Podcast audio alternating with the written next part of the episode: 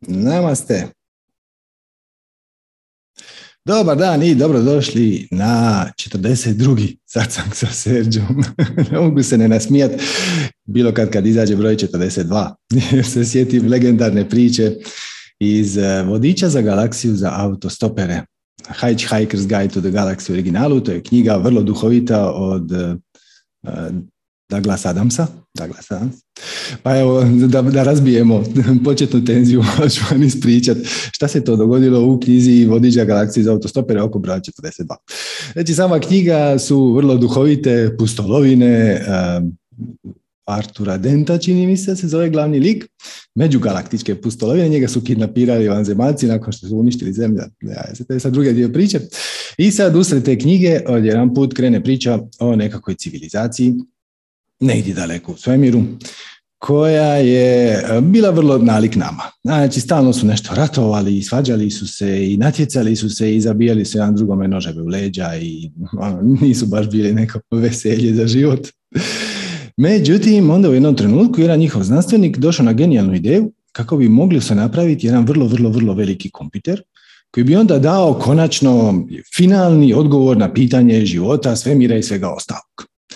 I onda su oni počeli prvo spajati e, sve kompjutere koje su imali, pa se pokazalo da to nije dovoljno, pa su počeli graditi novi super kompjuter od organskog materijala i oblikovali su ga u kuglu i pustili su ga da pluta svemirom i nazvali su ga Zemlja.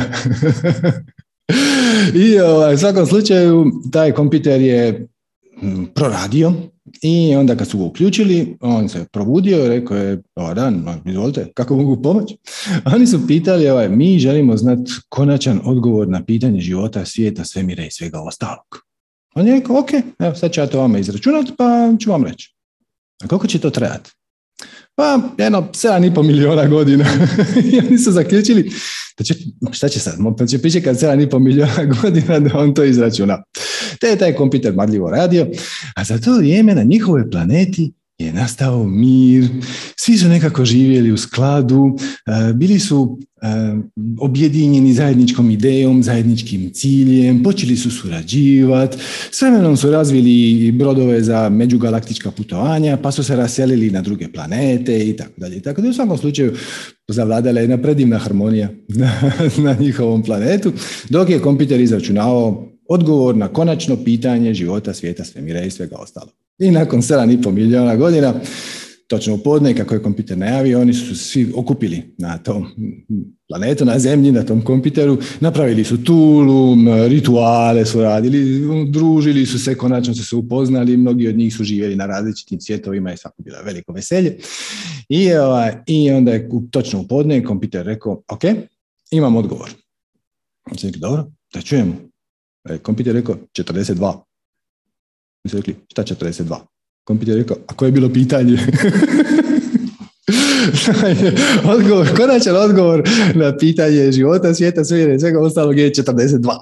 Tako da, eto, dakle, sad nam se, barem meni, a i mnogima koje poznam, zauvijek promijenio značenje broja 42. Svaki put kad neko u društvu pita ne, nešto nerješivo ili komplicirano, to mi kažemo, 42. Ostatak pustolovine Artura Denta između ostalog se vrti oko toga i da nađu pitanje na koje je odgovor 42 i negdje tamo u nekoj trećoj knjizi nastavcima su na vrlo kompleksan način morali su nekog zmaja maknuti pa u neki vulkan, pa nešto su došli konačno do mjesta gdje je zapisano pitanje na koje je odgovor 42 i onda su odrolali taj svitak i na papiru je pisalo koliko je 6 puta 7. Dakle, da iskreno preporučam vodič kroz galaksiju za autostopere. Uh, to je kratko dijelo, možda ima stotinjak stranice, tako nešto. Imate i film koji je dosta dobar. Uh, Zui Dish Channel glumi, ono, hollywoodski film, i ovaj, samo je kraćenje. Znači, nema, baš svih šala iz knjige, tako da Knjiga nije bolja u smislu, ono što je u filmu prikazano je prikazano izvrsno. Baš je film jako dobar. Film je iz neke 2000 i pete, šeste tu negdje, relativno novi, tako da vjerojatno ćete ga negdje pronaći. I onda postoje i nastavci te knjige, zapravo ima tri dijela, druga se zove, čini mi se, Restoran na kraju galaksije i treća tako nešto. A prva je antologijska i najbolja, ja iskreno preporučujem. Tako da evo došli na, dobro došli na 42. Sad sam Sežan koji će valjda dođe pitanje, konačno je odgovor na pitanje života, svijeta, svemira i svega ostalog, onda ćemo se nekim drugim sastavima baviti koje je uopće bilo pitanje na koje je odgovor 42. Okay. Pa evo sad kad smo zagazili u velike teme, ta konačna pitanja života, svijeta, svemira i svega ostalog, možda je red da napravimo jedno malo, malo uvodno predavanje gdje ćemo možda iz malo drugačije perspektive uh, adresirati zapravo pitanje s kojim vi svi ovdje dolazite, samo toga niste svjesni. I onda vas mi ovdje polako navodimo da korak po korak osvijestite pitanje. Jednom kad shvatite pitanje, odgovor je banalan. Hm? A pitanje, ovo ste već tisuću puta čuli, pitanje je tko sam ja? Znači kad kažem ja, na što točno mislim, na što se točno referenciram. To sad zvuči jako banalno. Kozmička ironija je u tome da jednom kad osvijestite, kad shvatite šta je pjesnik time htio reći, sve ostalo sjedne na svoje mjesto i u retrospektivi je banalno. Činilo vam se da, da vam je cijelo vrijeme bilo pod nosom možda ga zato niste mogli ni vidjeti. To je kao ono kad nosite naočale na nosu i onda tražite po kući gdje su vam naočale. to je otprilike tako. I nije to daleko od istine. U Zenu će vam reći da je Zen majstor, odnosno učitelj Zena, džepar koji ti proda tvoj vlastiti sat. A ja bih rekao da je još gore. Da on je e, čovjek koji ti dopusti, odnosno osvijesti da već nosiš majicu kakvu želiš. Znači već je imaš. Niti ti ništa ukrao, niti je ništa vratio. Samo je ideja da ti pomogne da prepoznaš tko si i što si. I to je nekako iskustveno gledano, iznenađujuće teško iz ove naše 3D perspektive. Znači kad gledate iz ovog, iz perspektive osobe koja ima svoje misli, emocije, sjećanja i, i osjetila i to sve skupa, to je nekako abstraktno. I većina ljudi koji su se počeli baviti spiritualnošću, kad, ih, kad ti dođu s nekim pitanjem i ti kažeš ono, a tko pita? A tko je taj ja koji pita? Odnosno ono što ti želiš pitati, iz koje perspektive to pitanje uopće dolazi, skoro pa da se naljute. Ja, ja znao sam da mi to reći, ali to mi ne pomaže. Ok. Ajmo danas tu situaciju našeg pravog ja adresirati iz druge perspektive, iz druge strane. Pa ajmo, ajmo to prikazati kroz jednu metaforu, kroz jednu a, usporedbu ako hoćete, simil. Zamislite da dođete u kino i sad idete naravno gledati neki film, sjednete u kino i Naravno, nalazite se u dvorani, oko vas su neke fotelje, neki ljudi dolaze, nose kokice, već lagano jedu, ne mogu izdržati niti da film počne. I sve je to ok. Vi ste potpuno svjesni gdje ste, što ste, Mm, imate svoje misli, imate svoje emocije koje ste doveli izvana, mislite se gdje ćete nakon filma i koliko će ovo sve skupa trajati, ajme koja davež, nisam htio izgledati ovaj film, ja sam htio izgledati onaj drugi, ali žena je htjela ovaj, šta ću sad, nju je bilo red Imate svoje tako brijačine po glavi. I međutim, onda film počne.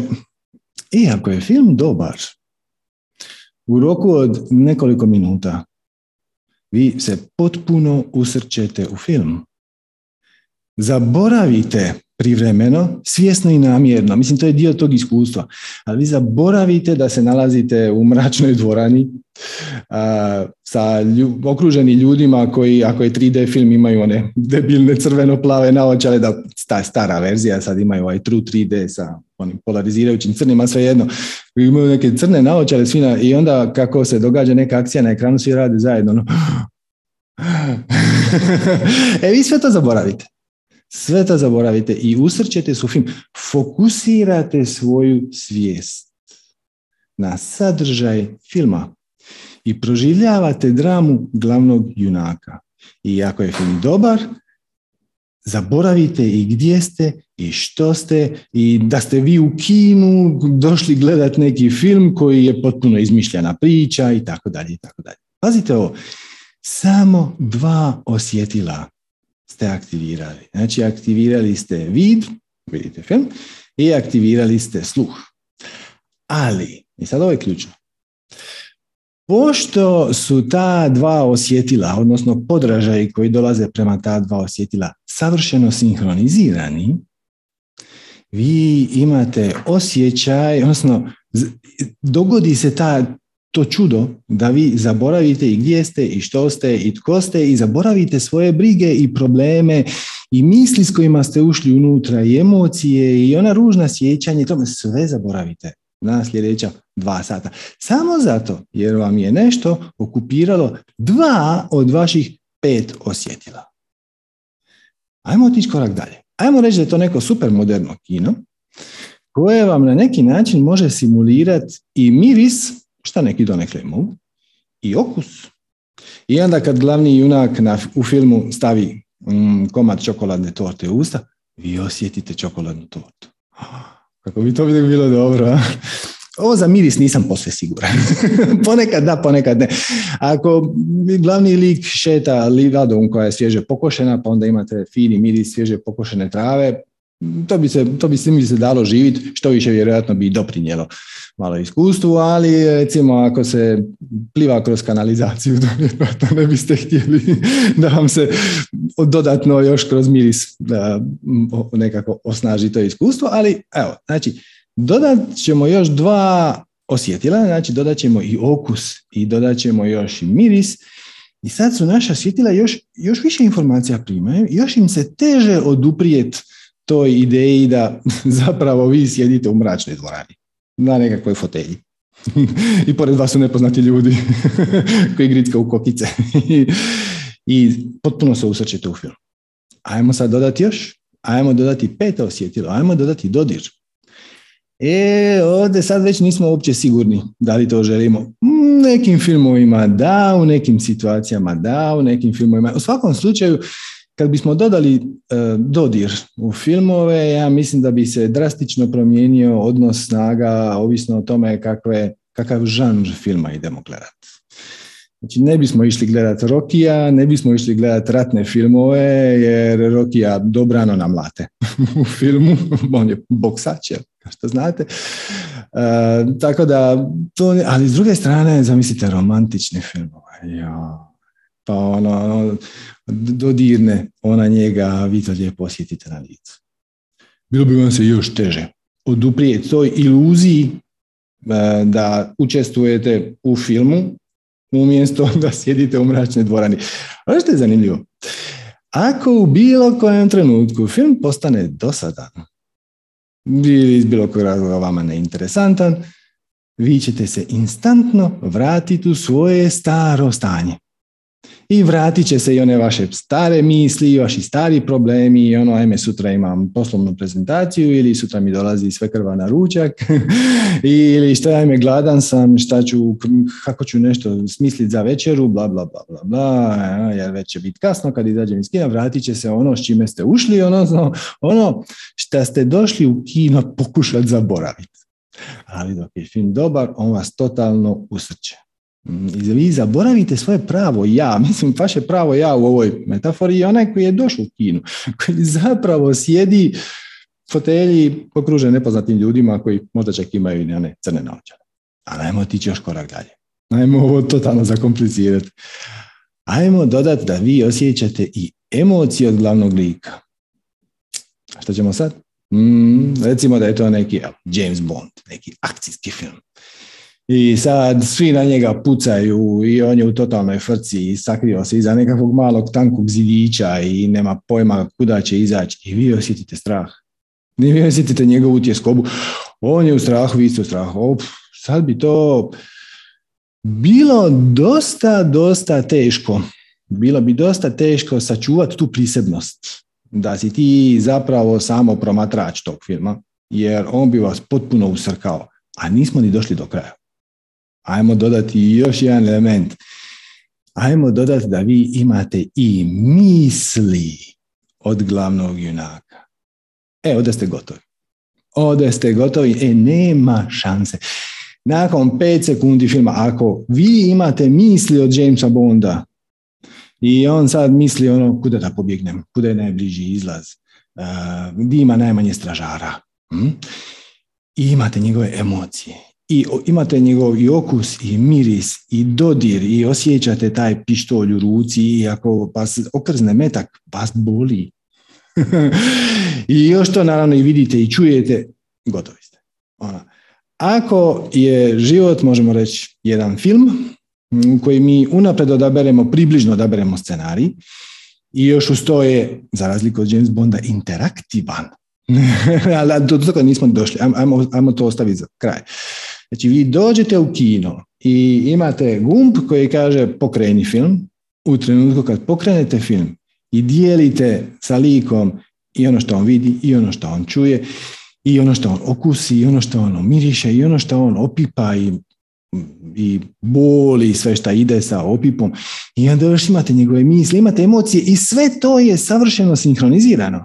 E, pazite, ako nije sinhronizirano, nije, nije fora. Ako vas jedan put nešto krene bolit, a onda tek nakon pet minuta James Bond dobije udarac u rebra, a ćete reći da ovo nije nešto. Čak je dovoljno da zvuk i slika nisu savršeno sinhronizirani, već, već to je iritantno. A ako ovo ostalo, znači, gledate film, on trči od jedan put oko čokolade.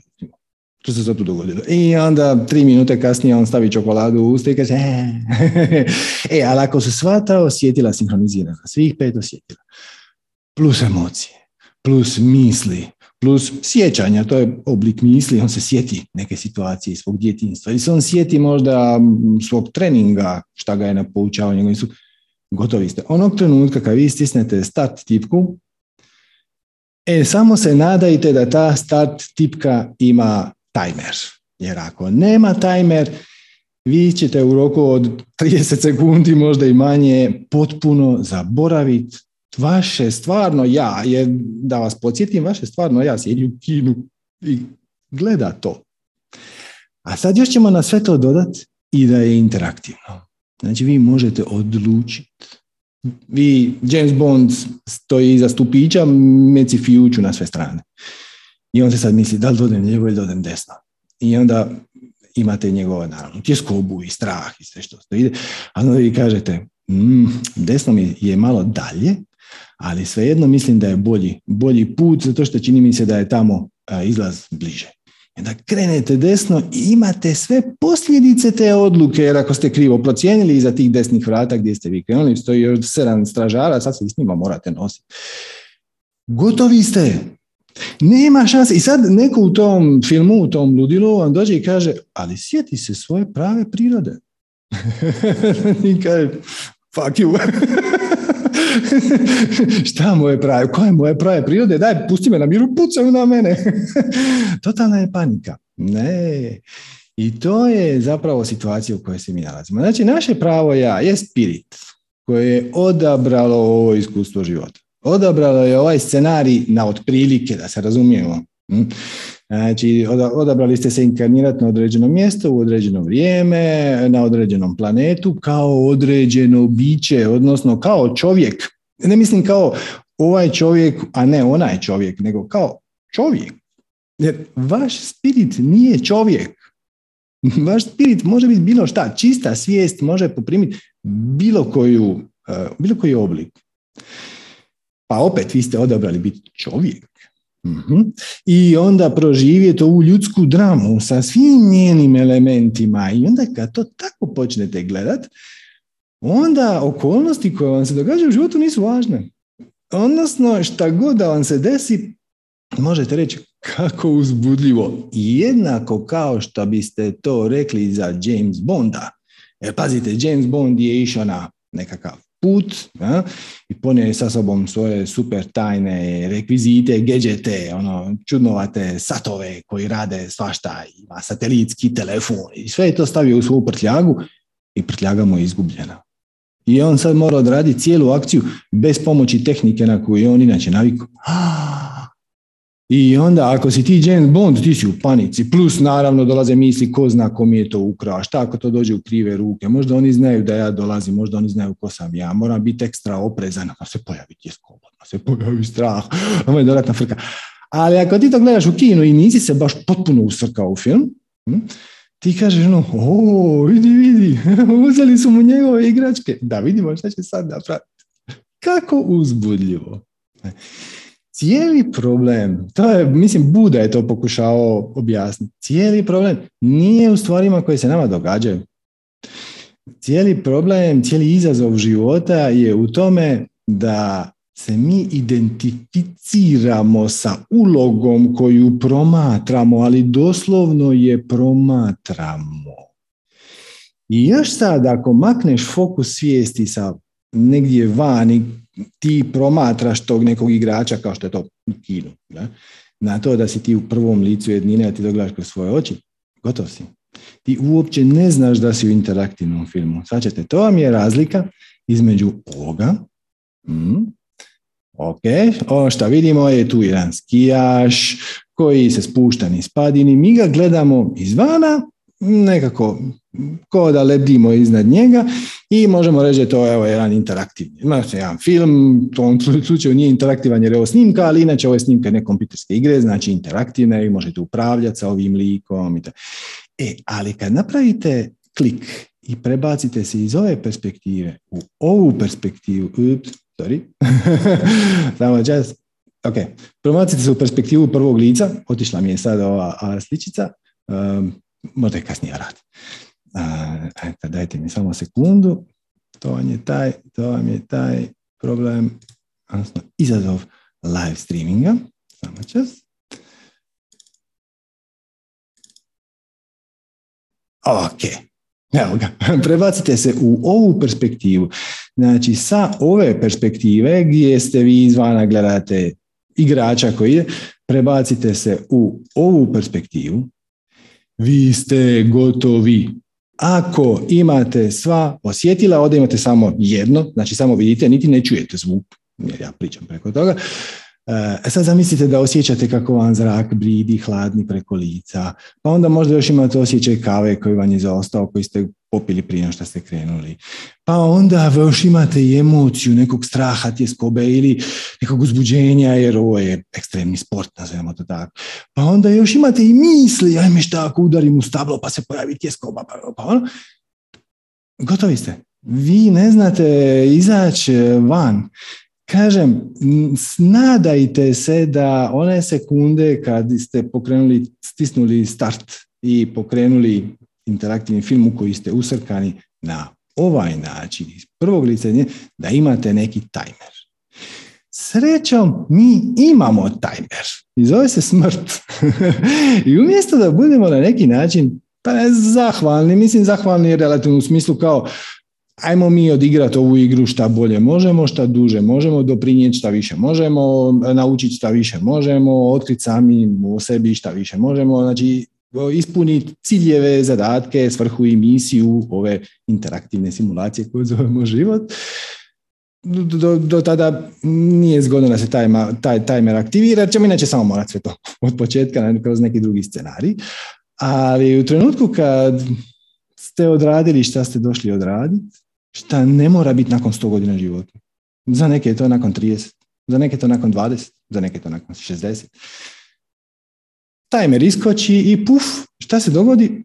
Probudiš se tvoja stvarna priroda, odnosno odjedan put si ponovno u kinu, okružen sa drugim igračima koji igraju e, igru. I ok, skineš svoje slušalice, naočale što si već imao i nastavi živjeti svoj svoj uobičajeni život, jer ovo je izlet. Ovo je izlet, ovo je, možete reći, ekstremni sport, ovo je prilika za učenje, prilika za samoistraživanje, uzbudljivo je, zanimljivo i tako dalje. Ali to je izlet. I ok, super, uživaj u izletu dok možeš. I kad se postaviš u tu poziciju promatrača, svi problemi, svi izazovi nestaju. Mislim, to što si se uvalio u loš brak, dobro i kako uzbudljivo. Šta ćemo sad? Šta možeš sad napraviti? To što si se uvalio u loš posao. Ok, to što te prisiljavaju na nešto. Društvo te prisiljava na nešto što ti radije ne bi. Kako uzbudljivo? Šta ćemo sad? Znači, u toj interaktivnoj igri se pojavio uh, izazov, pojavila se prepreka, kao šta svaka igra ima. Ako je igra prejednostavna, onda vam nije zanimljivo igrati. Ne znam ste kad probali, možda ste majstor Tetrisa.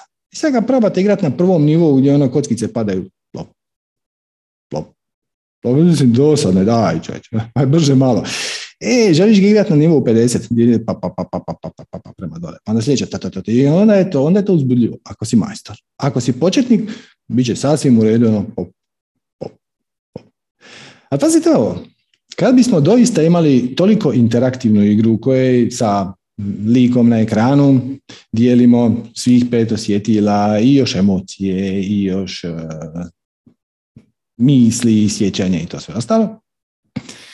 Ne, ne biste bili toliko uh, motivirani da učinite tu igru previše komplicirano.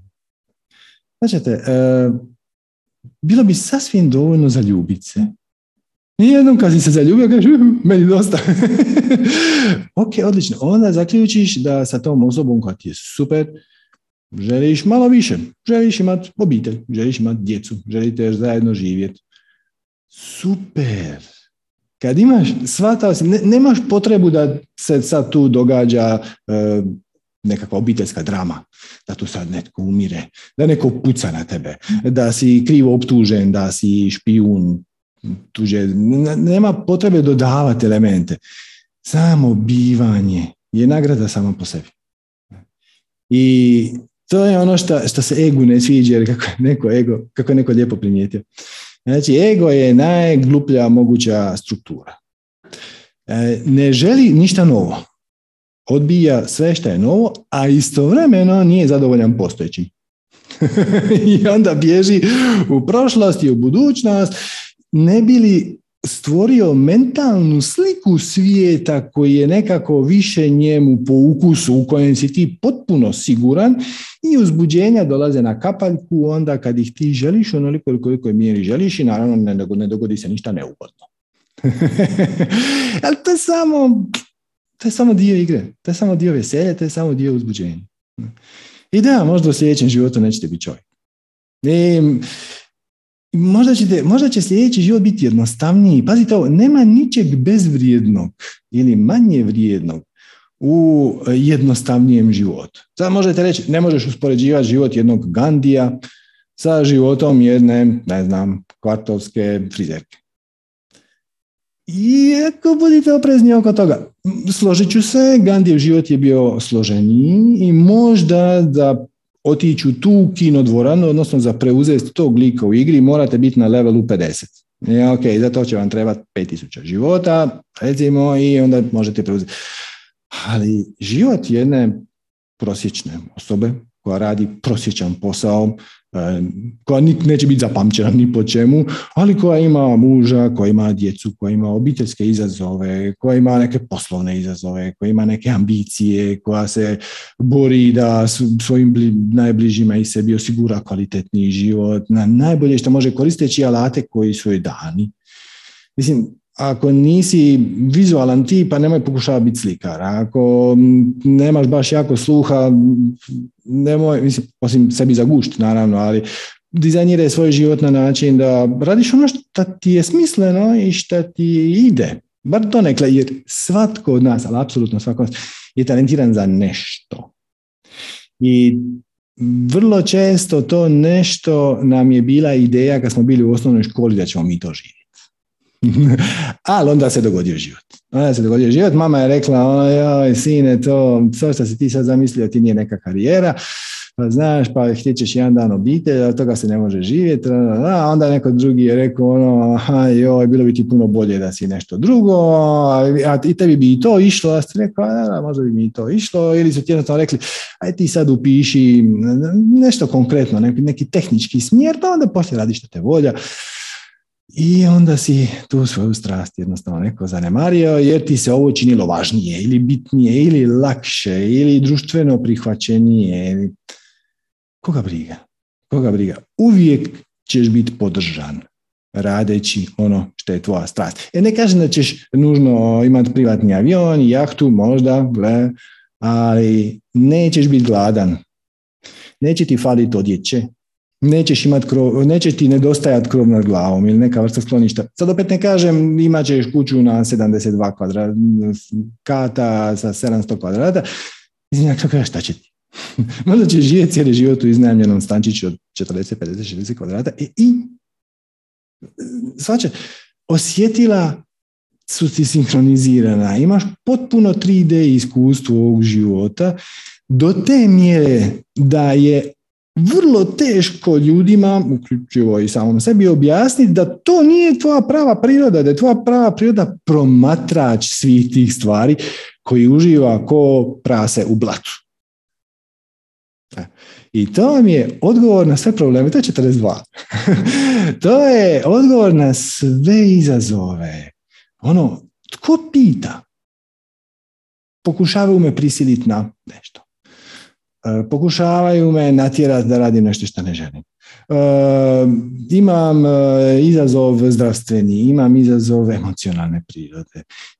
Ne mogu naći partnera. Dobro i ne možeš naći partnera. Ko kaže da moraš? Ko kaže da je to tvoj put? E, ali ja bih htio. Zašto? Zato što će se onda osjećati sigurnije. Sigurnije od čega? Ti si potpuno siguran u kinu. Gledaš film i da sva tvoja osjetila i cijela tvoja svijest je zasuta informacijama iz osjetila i dolaze misli, dolaze emocije i dolaze sjećanja. I onda ti poduzimaš neke akcije i imaš neke posljedice vezane za to. I vrlo je uzbudljivo, do te mjere je uzbudljivo da je vrlo teško napraviti korak natrag i reći sam sebi uh, ok, ok, ajmo se sad samo malo podsjetiti tko sam zapravo ja šta sam zapravo, da ja tu samo promatram, da je da moj pravo ja promatra cijelu ovu situaciju i dramu i zato meditiramo. Zato meditiramo. Ne meditirate zato da biste dosegnuli svoje, e, da biste dosegnuli visoko stanje samadija. To je još jedna zabluda koja zapravo je dosta očita kad uzmete ovu metaforu sa kinom. Znači, šta je prosvjetljenje? Šta je samadi? Šta je satori? To je trenutak kad ti spoznaš svoju pravu prirodu. To je trenutak kad ti sjediš u kinu i gledaš interaktivan film. Okay. I sad u jednom trenutku iz ovog ili onog razloga dođe samo to, čekaj malo, pa nisam ja onaj lik, ja sjedim u kinu. Znači, ništa, nikako znanje ti ne treba da bi to spoznao. Nikako duboko iskustvo stapalja sa jednotom. Ljudi koji očekuju spektakularno nekakav događaj eh, da bi se mogli nazvati prosvjetljenima, samo love sami sebe za rep, zato što prosvjetljenje je ne događaj. Prosvjetljenje je samo pomak u perspektivi. To je ono kad iz ove perspektive skijaša u prvom licu jednine koji je u totalnoj panici jer šta ako zakači onaj kamen, kažete pa čekaj malo, pa ja sam ovo. ja sam lik koji skija i da, ja imam sinkronizirana iskustva, odnosno inpute od strane svih mojih osjetila i da, ja osjećam kako mi hladan vjetar para i u frci sam nakon ako pogodim kamen, ako slomim nogu, tako dalje i tako dalje. Ali moja prava priroda je ovo, ja, ja sam promatrač koji samo to sve skupa gleda. To je samo aha moment. To je to. I jednom kad dosegneš taj aha moment, kažemo čekaj malo. što se ovdje stvarno događa? Ja učestvujem u ovoj interaktivnoj igri definitivno. Imam kompletno trodimenzionalno iskustvo sa svim surround zvukom u super visokoj rezoluciji, nezamislivo visokoj rezoluciji. Onda stvari postanu lakše za podnijeti, jer zapravo ne, ne, ništa ne trebaš ni podnijeti. To je samo dio simulacije. Sa, samo se dogodi taj, aha, u kinu sada koji ima samo dva osjetila, možda tri ako ste u 4DX kinu pa će povremeno pustiti neki, neki miris ili će malo zatrest sjedalo u ključnom trenutku, možda imate poneki više, ali kad film postane dosadan, onda se dogodi na moment ovo je bez veze i onda se vrati ona osoba koja je ušla u kino. Onda počnete misliti šta ćete jesti i šta još morate sutra za napraviti i tako dalje. Vrate se sve vaše brige i tako dalje. Dok film ponovno ne postane zanimljiv, onda ponovno zaboravite. I taj, aha, moment. A, aha, e, mislim, to je prosvjetljenje. I više nisi ista osoba. Zato što vidiš druge ljude koji ti recimo čak pokušavaju na neki način, neće nje zlo, ali pokušavaju te izmanipulirati, pokušavaju ti lagati, pokušavaju te varati, pokušavaju te prevariti, pokušavaju te ucijeniti, e, natjerati da nekako radiš ono što bi oni htjeli, a ne ono što tvoje srce želi. I ako si ti usrkan u, u lika, kažeš, ma šta ako ne napravim, pa ćem dobiti ću otkaz, izbacit će mi. Sve to sve skupa je stvarno strašno.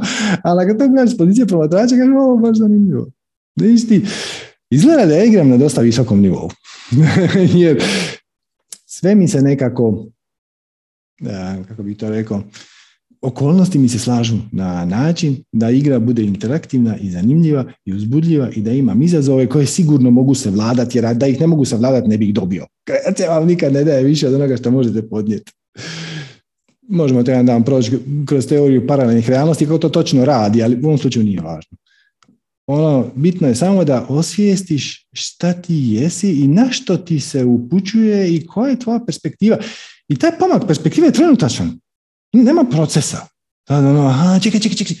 Čini mi se sam počeo svačati. Čini mi se sam počeo svačati. Daj mi, daj mi 10 minuta da to ono probavim. Nema toga. Nema ništa. Samo kažeš, a, pa, pa, šta prije nisi rekao?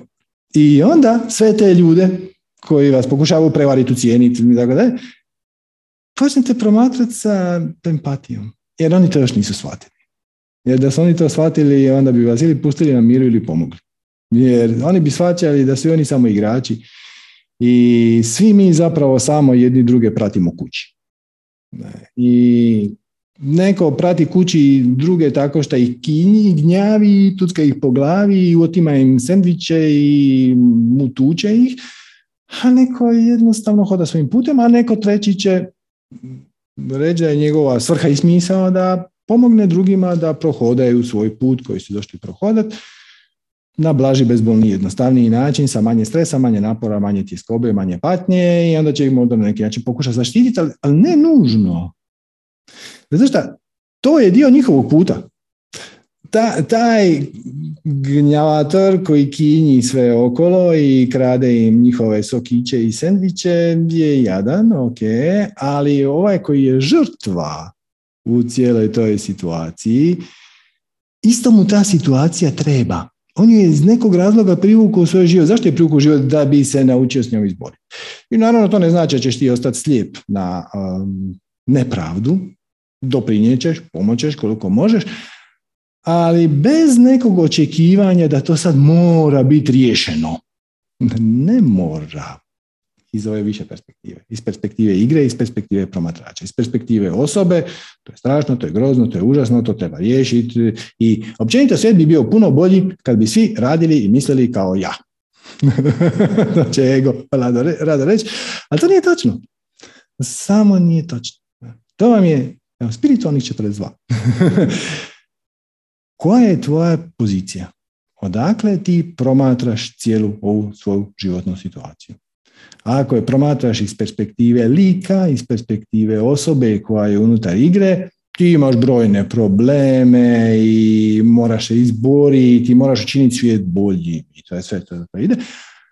Ali ako to promatraš iz perspektive, iz perspektive svog pravog ja, onog koji je došao u kino, to je u ovom slučaju tvoj spirit koji je odabrao ovo iskustvo, koje učestvuje u toj igri, ti samo svačaš da su stvari takve, upravo takve kakve trebaju biti za svakog pojedinačno i za sve nas kolektivno, što je fascinantno na svoj način, ali pustimo to za neki drugi dan.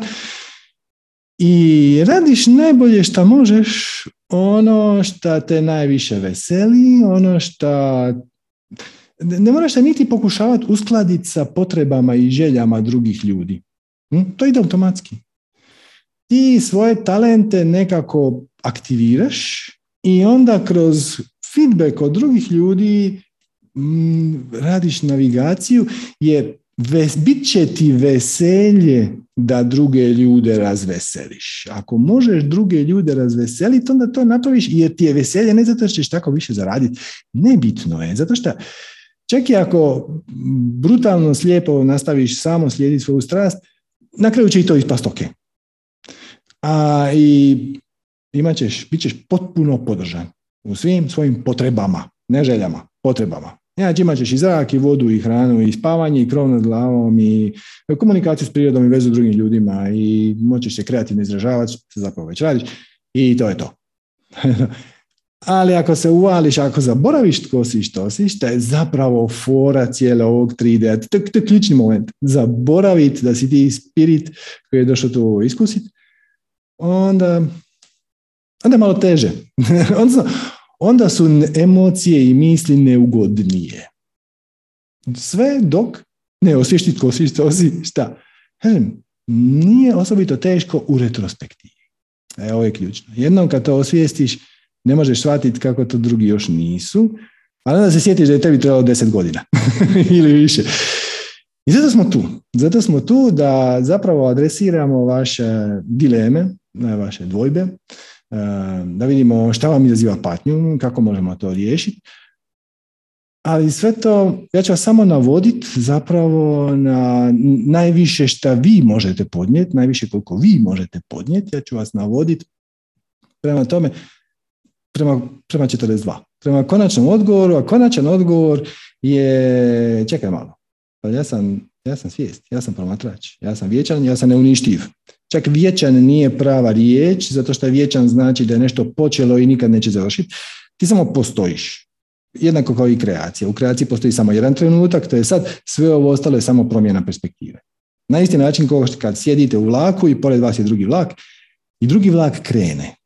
I vi imate osjećaj na trenutak da je vaš vlak krenuo. Niste svjesni taj čas, te pobjegne vam ta ideja relativnog gibanja. I ovaj vlak je krenuo naprijed i ti imaš osjećaj kao da je tvoj vlak krenuo natrag. Ali nisi se pomakao s mjesta. Ista stvar. Znači, svijest ne ide nigdje. Svijest stoji na mjestu, a film se mota. Isto kao projektor. Ona lampa stoji na mjestu, a onda one sličice idu preko i projiciraju um, sliku na platno i onda ti tamo imaš dojam kretanja.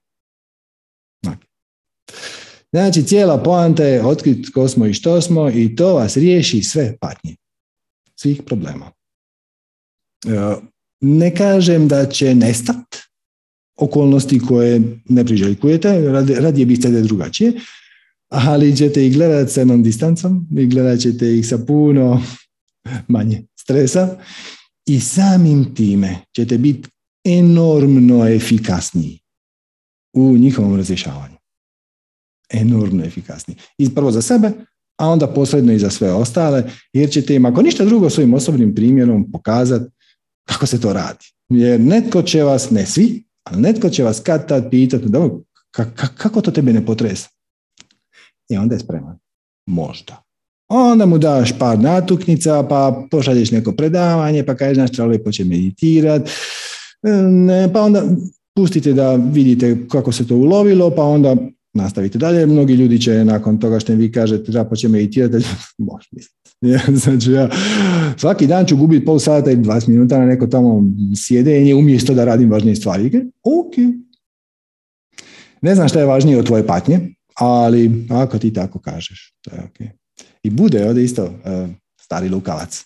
Znate, kad su ga pitali uh, u nekom trenutku, on već je se za njega znalo, uh, on je putovao od sela do sela i države predavanja i, ovaj, i sad došao je neko novo mjesto gdje ljudi nemaju pojma o čemu on priča, ali su za njega čuli.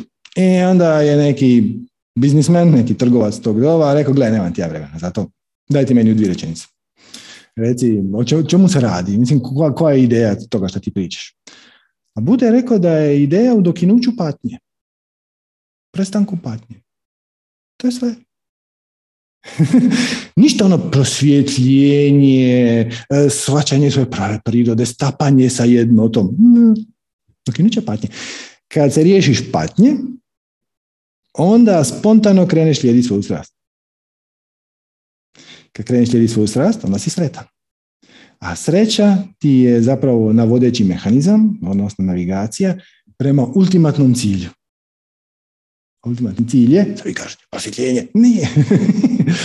Ultimatni cilj nije stalno biti sretan. Ultimatni cilj je imati svrhu i smisao. To je sve. Kad imaš svrhu i smisao, onda si sretan ispunjen, ono, by default, i samo jesi. I onda postupaš iz srca i onda se odjedan put stvari počnu slagati, slagalica počne ulaziti dijelovi jedan u drugi i onda postaješ u tome sve efikasniji i sve bolji na sve veću korist e, i sebi i drugima i onda pa, pa, pa, sve to ide kako to treba ići.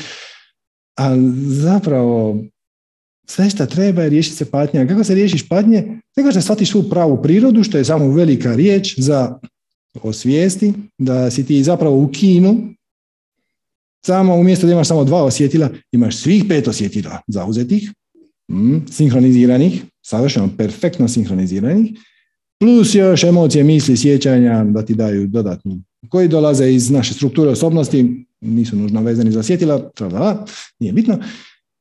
Kad ti osvijestiš da ti promatraš svega toga, game over, to je to. To je to. Sva pitanja nestanu. Odnosno, pitanje se pojavljuju, ali ti znaš kako ćeš doći do odgovora. Od odgovora ćeš doći tako što ćeš se malo smiriti, podsjetit ćeš se tko si i što si, i onda ćeš shvatiti da odgovor već znaš. E, to je to. Eto, sad ćemo preći na vaša pitanja, već, imam, već imamo neke ruke u zraku, to je baš mi drago. Sve znate, ne moram vam govoriti, e, to da se sve snima, objavljuje i streama i tako dalje. E, tako da, da, bez nekog prevelikog uvoda, ajmo mi na Meri Žagar. Zdravo, Meri.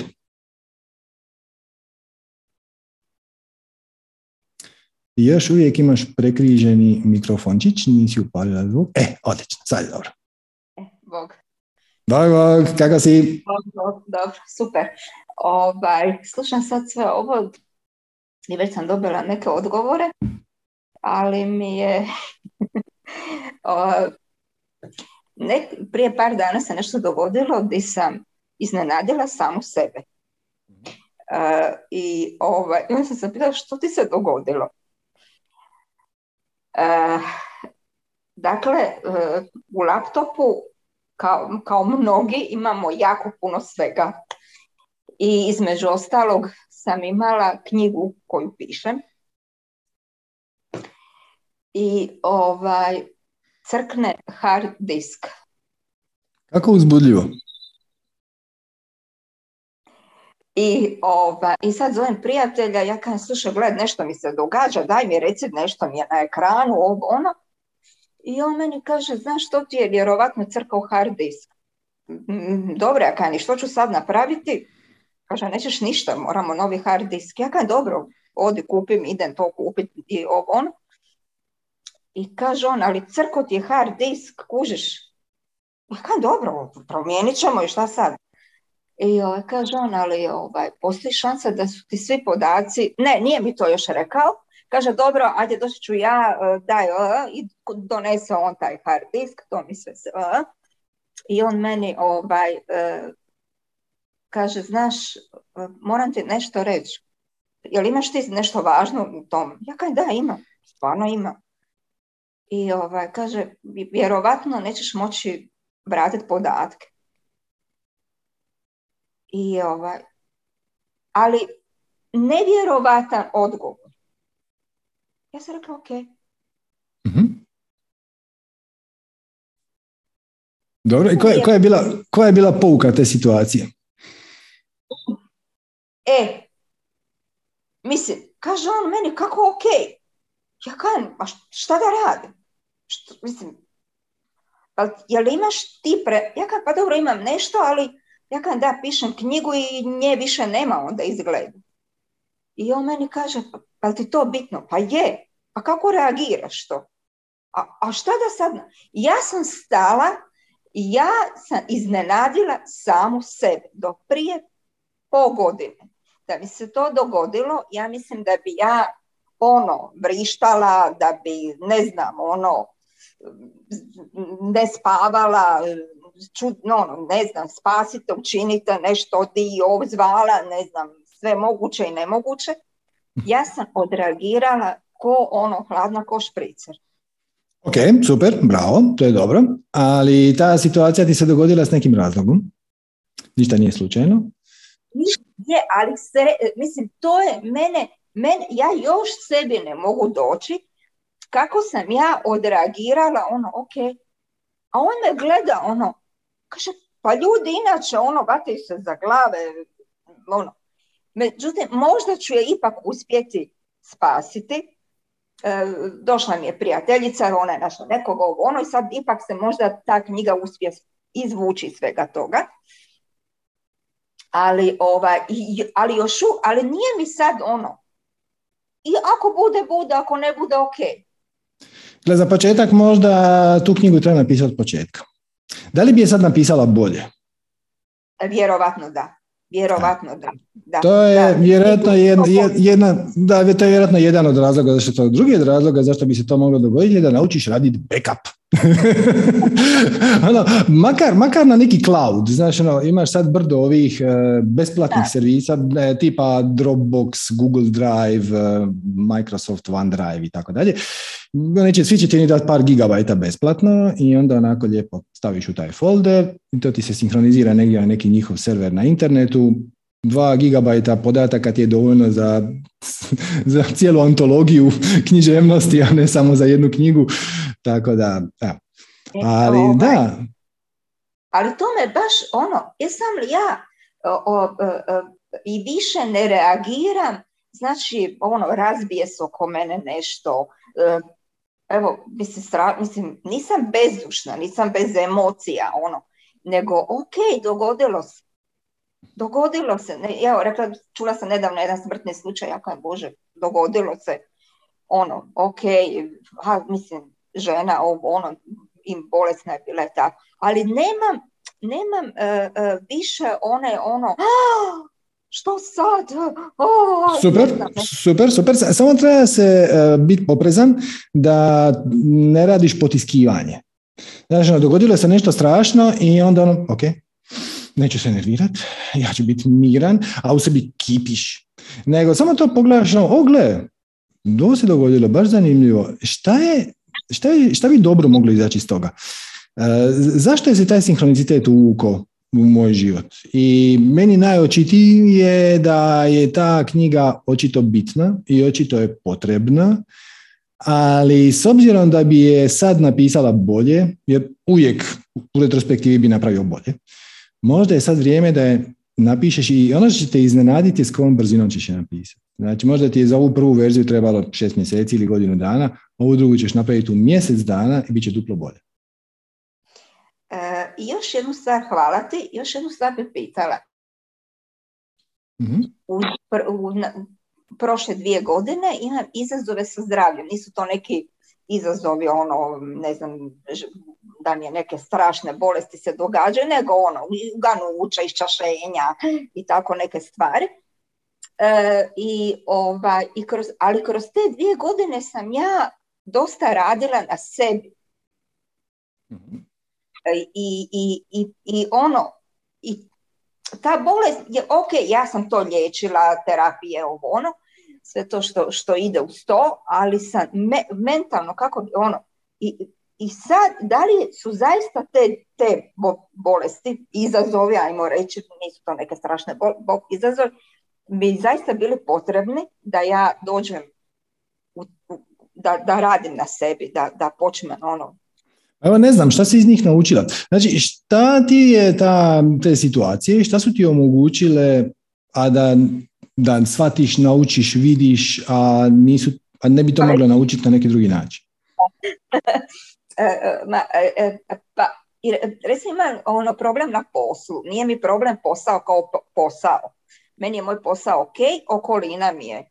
A sad sam, sad kad odem raditi, sad znam da mi neće smetati ta okolina. mm A to ono što si ti malo prije pričao, ono, je spominjao si kao nešto posao, jer ne mogu se, ti ovo još jedan put po, posluša, ne možeš sve povatati. E, e, onda sam ono, pa nisam ja tu ono da bi ja njima se svidjela ili ne svidjela suradnicima toliko e, ili nešto, ja odradim svoj posao, uslužna djela, znači da da moj, moja stranka bude zadovoljna, a moje kolege su tu i moramo se istrpiti tih 8 sati i to je to. Ne moramo ne morate, ne, ne, ne, ne, ne morate se istrpiti. Znači, tvoje kolege su tu zato što si ti izabrala da tvoji kolege budu tu. Je da ti daš otkaz tvojih bili tu. E, I ti si tu i oni su takvi kako bi ti iz te situacije nešto naučila. Je, ja sam zaista sad, sad kad se vratim na posao, ovaj, e, e, ono, skroz ću ih drugačije gledati. uh Skroz ću se druga, ono, neću sad, ne znam, ono, nego ono, jednostavno me neće smetati neke stvari, ono, da su oni ovakvi, onakvi, ili da mi kažu, znaš, ono, tri puta nije ti dobro, ok, nije dobro, napravit ću bolje okay. ili... Ok, ok, ok, znači to je prva faza. Prva faza je da ti to ne smeta. I to je važna faza. I to je ok. E, ali sad ima sljedeća faza, a to je šta ja trebam naučiti iz ove situacije. Znači, ne samo ne pogađa me, nego korisno mi je, na koji mi je način korisno. A samo ću ti dati hint, znači ti si spominjala razna uganuća, iščašenja i tako. To su uglavnom, ispravi me ako griješim, izazovi vezani za kretanje. Tako Energetski gledano iz spiritualne perspektive, kad takve stvari zaredaju, to upućuje na to da ti nisi spremna napraviti sljedeći korak. Ok. Da, to je, sve, to je sve što ti ovako na prvu mogu reći. Sad, koja je simbolika toga u tvojom konkretnom slučaju, to ti moraš sama aplicirati. Ali, da li postoji neki sljedeći korak, životni korak, koji bi ti htjela napraviti? A libiš se, ustručavaš se, odugovlačiš, ne dati se, imaš negativna uvjerenja, to može biti promijeniti posao, to može biti upisati neku edukaciju, to može biti početi se baviti nekim hobijem. Da li ti život i sinhroniciteti donose stalno sljedeći korak, a ti nikako da ga napraviš? Pa, e sad, ima, ima tu, mislim, ok, kužem, što pričaš. Mislim da sam ja to moje samopouzdanje. Uvijek, uvijek mi je nekako nedostajalo kad bi mi neko nešto rekao, onda bi se ja onako povukla, ali ne bi se povukla ono na način, neću sad s tobom ono, nego ono, ranjivo bi se povukla, ajmo na taj način. Ok, ok, ok, ali to je ponovno samo pola puta. E, znači, neko ti nešto kaže... Mhm. Neko e, ti nešto kaže i tebe... A sad, a sad bi mogla se suočiti, mislim, su, reći on, ne znam, a sad da li, da, ko, što bi, ja u biti još, da li može biti, uh, uh, ono, naći svoju svrhu, da li je moja svrha sad trenutno rad na, na, na sebi? To samo ti znaš, ali samo da se vratimo na ovo, ovo je bitno. Znači, nije poanta da ti neko nešto ružno kaže, a ti se onda odlučiš ne iznervirati. To je ok, to je pola puta, znači to je puno bolje nego iznervirati se. Jer kad se iznerviraš, gotovo je. Samo si upao u svoj ego trip i u svoj film i on je u krivu, ti si u pravu i to ne vodi nigdje. Super je ne iznervirati se, ali onda treba otići korak dalje. Mislim, ako želiš pravu stvar. A to je, zašto je mene to pogodilo? Znači, on mi je mogao reći, on bilo šta. I da mi je rekao, ti si glupa, šta bi rekla, nije, promašio si metu. E, ali ovo što mi je rekao, rekao mi je, ne znam, ti stalno kasniš. Lupam. E, to me sad pogodilo.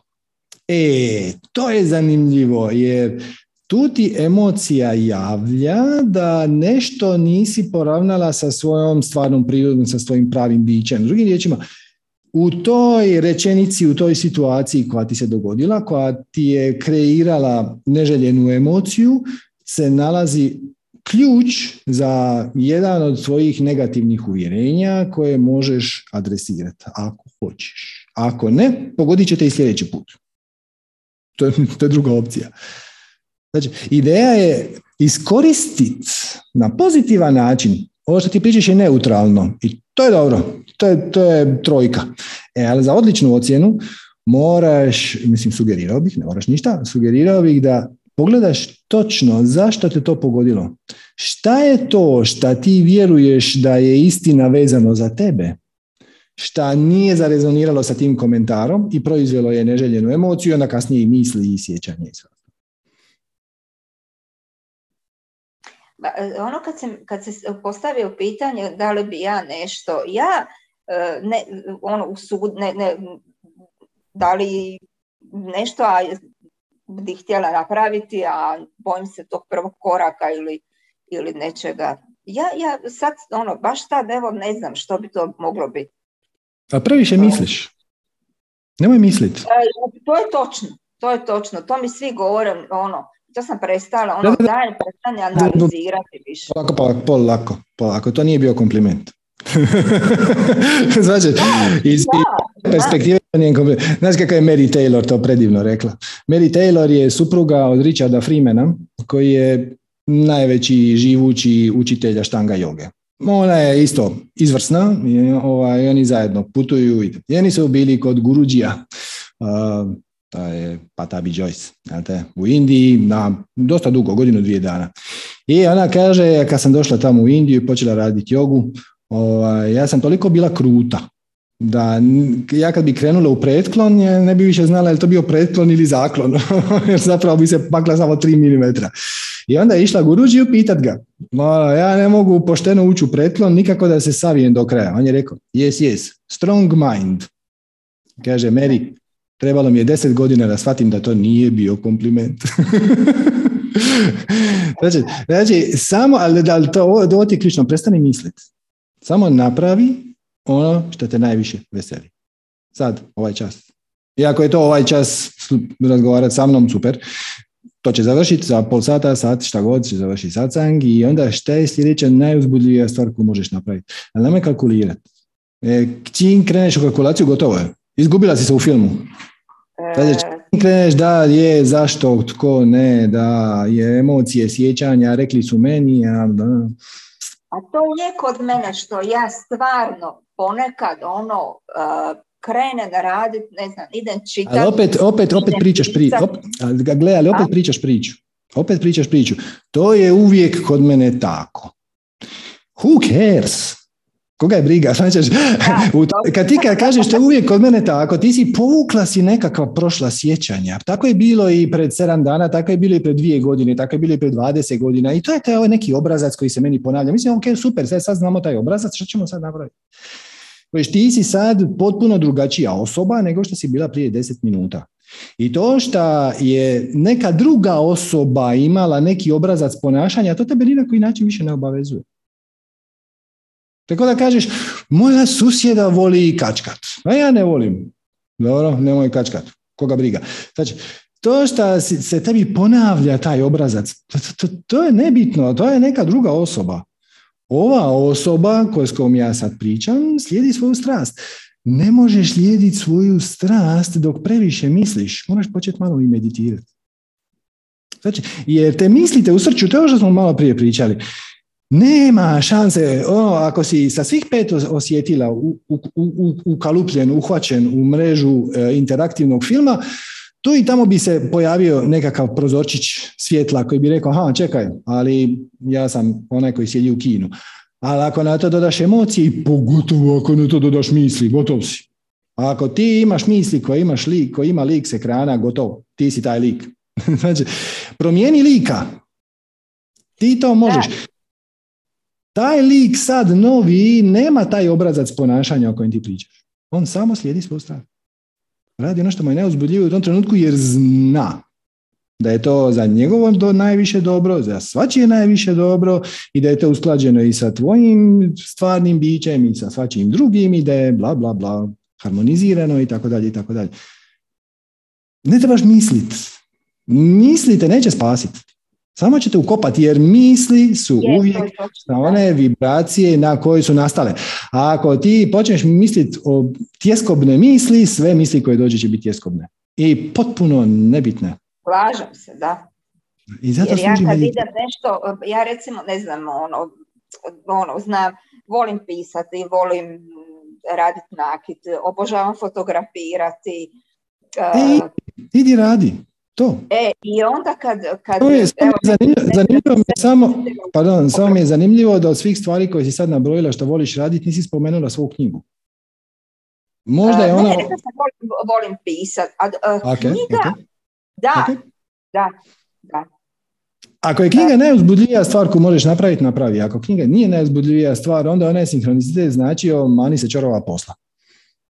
Uh, ima i, da, i, i, na to sam isto, i ono, kad, kad sam tako reagirala i ono, a nije, nije tu bila samo knjiga, tu su bile neke, ima dosta fotografija. Da, da, da, da, ali, da, ali to je to. Ali mislim da je, jer prva stvar... Opet misliš, čekaj, stani, stani, stani, stani. Nemoj misli. Okay. A ne, ali stvarno.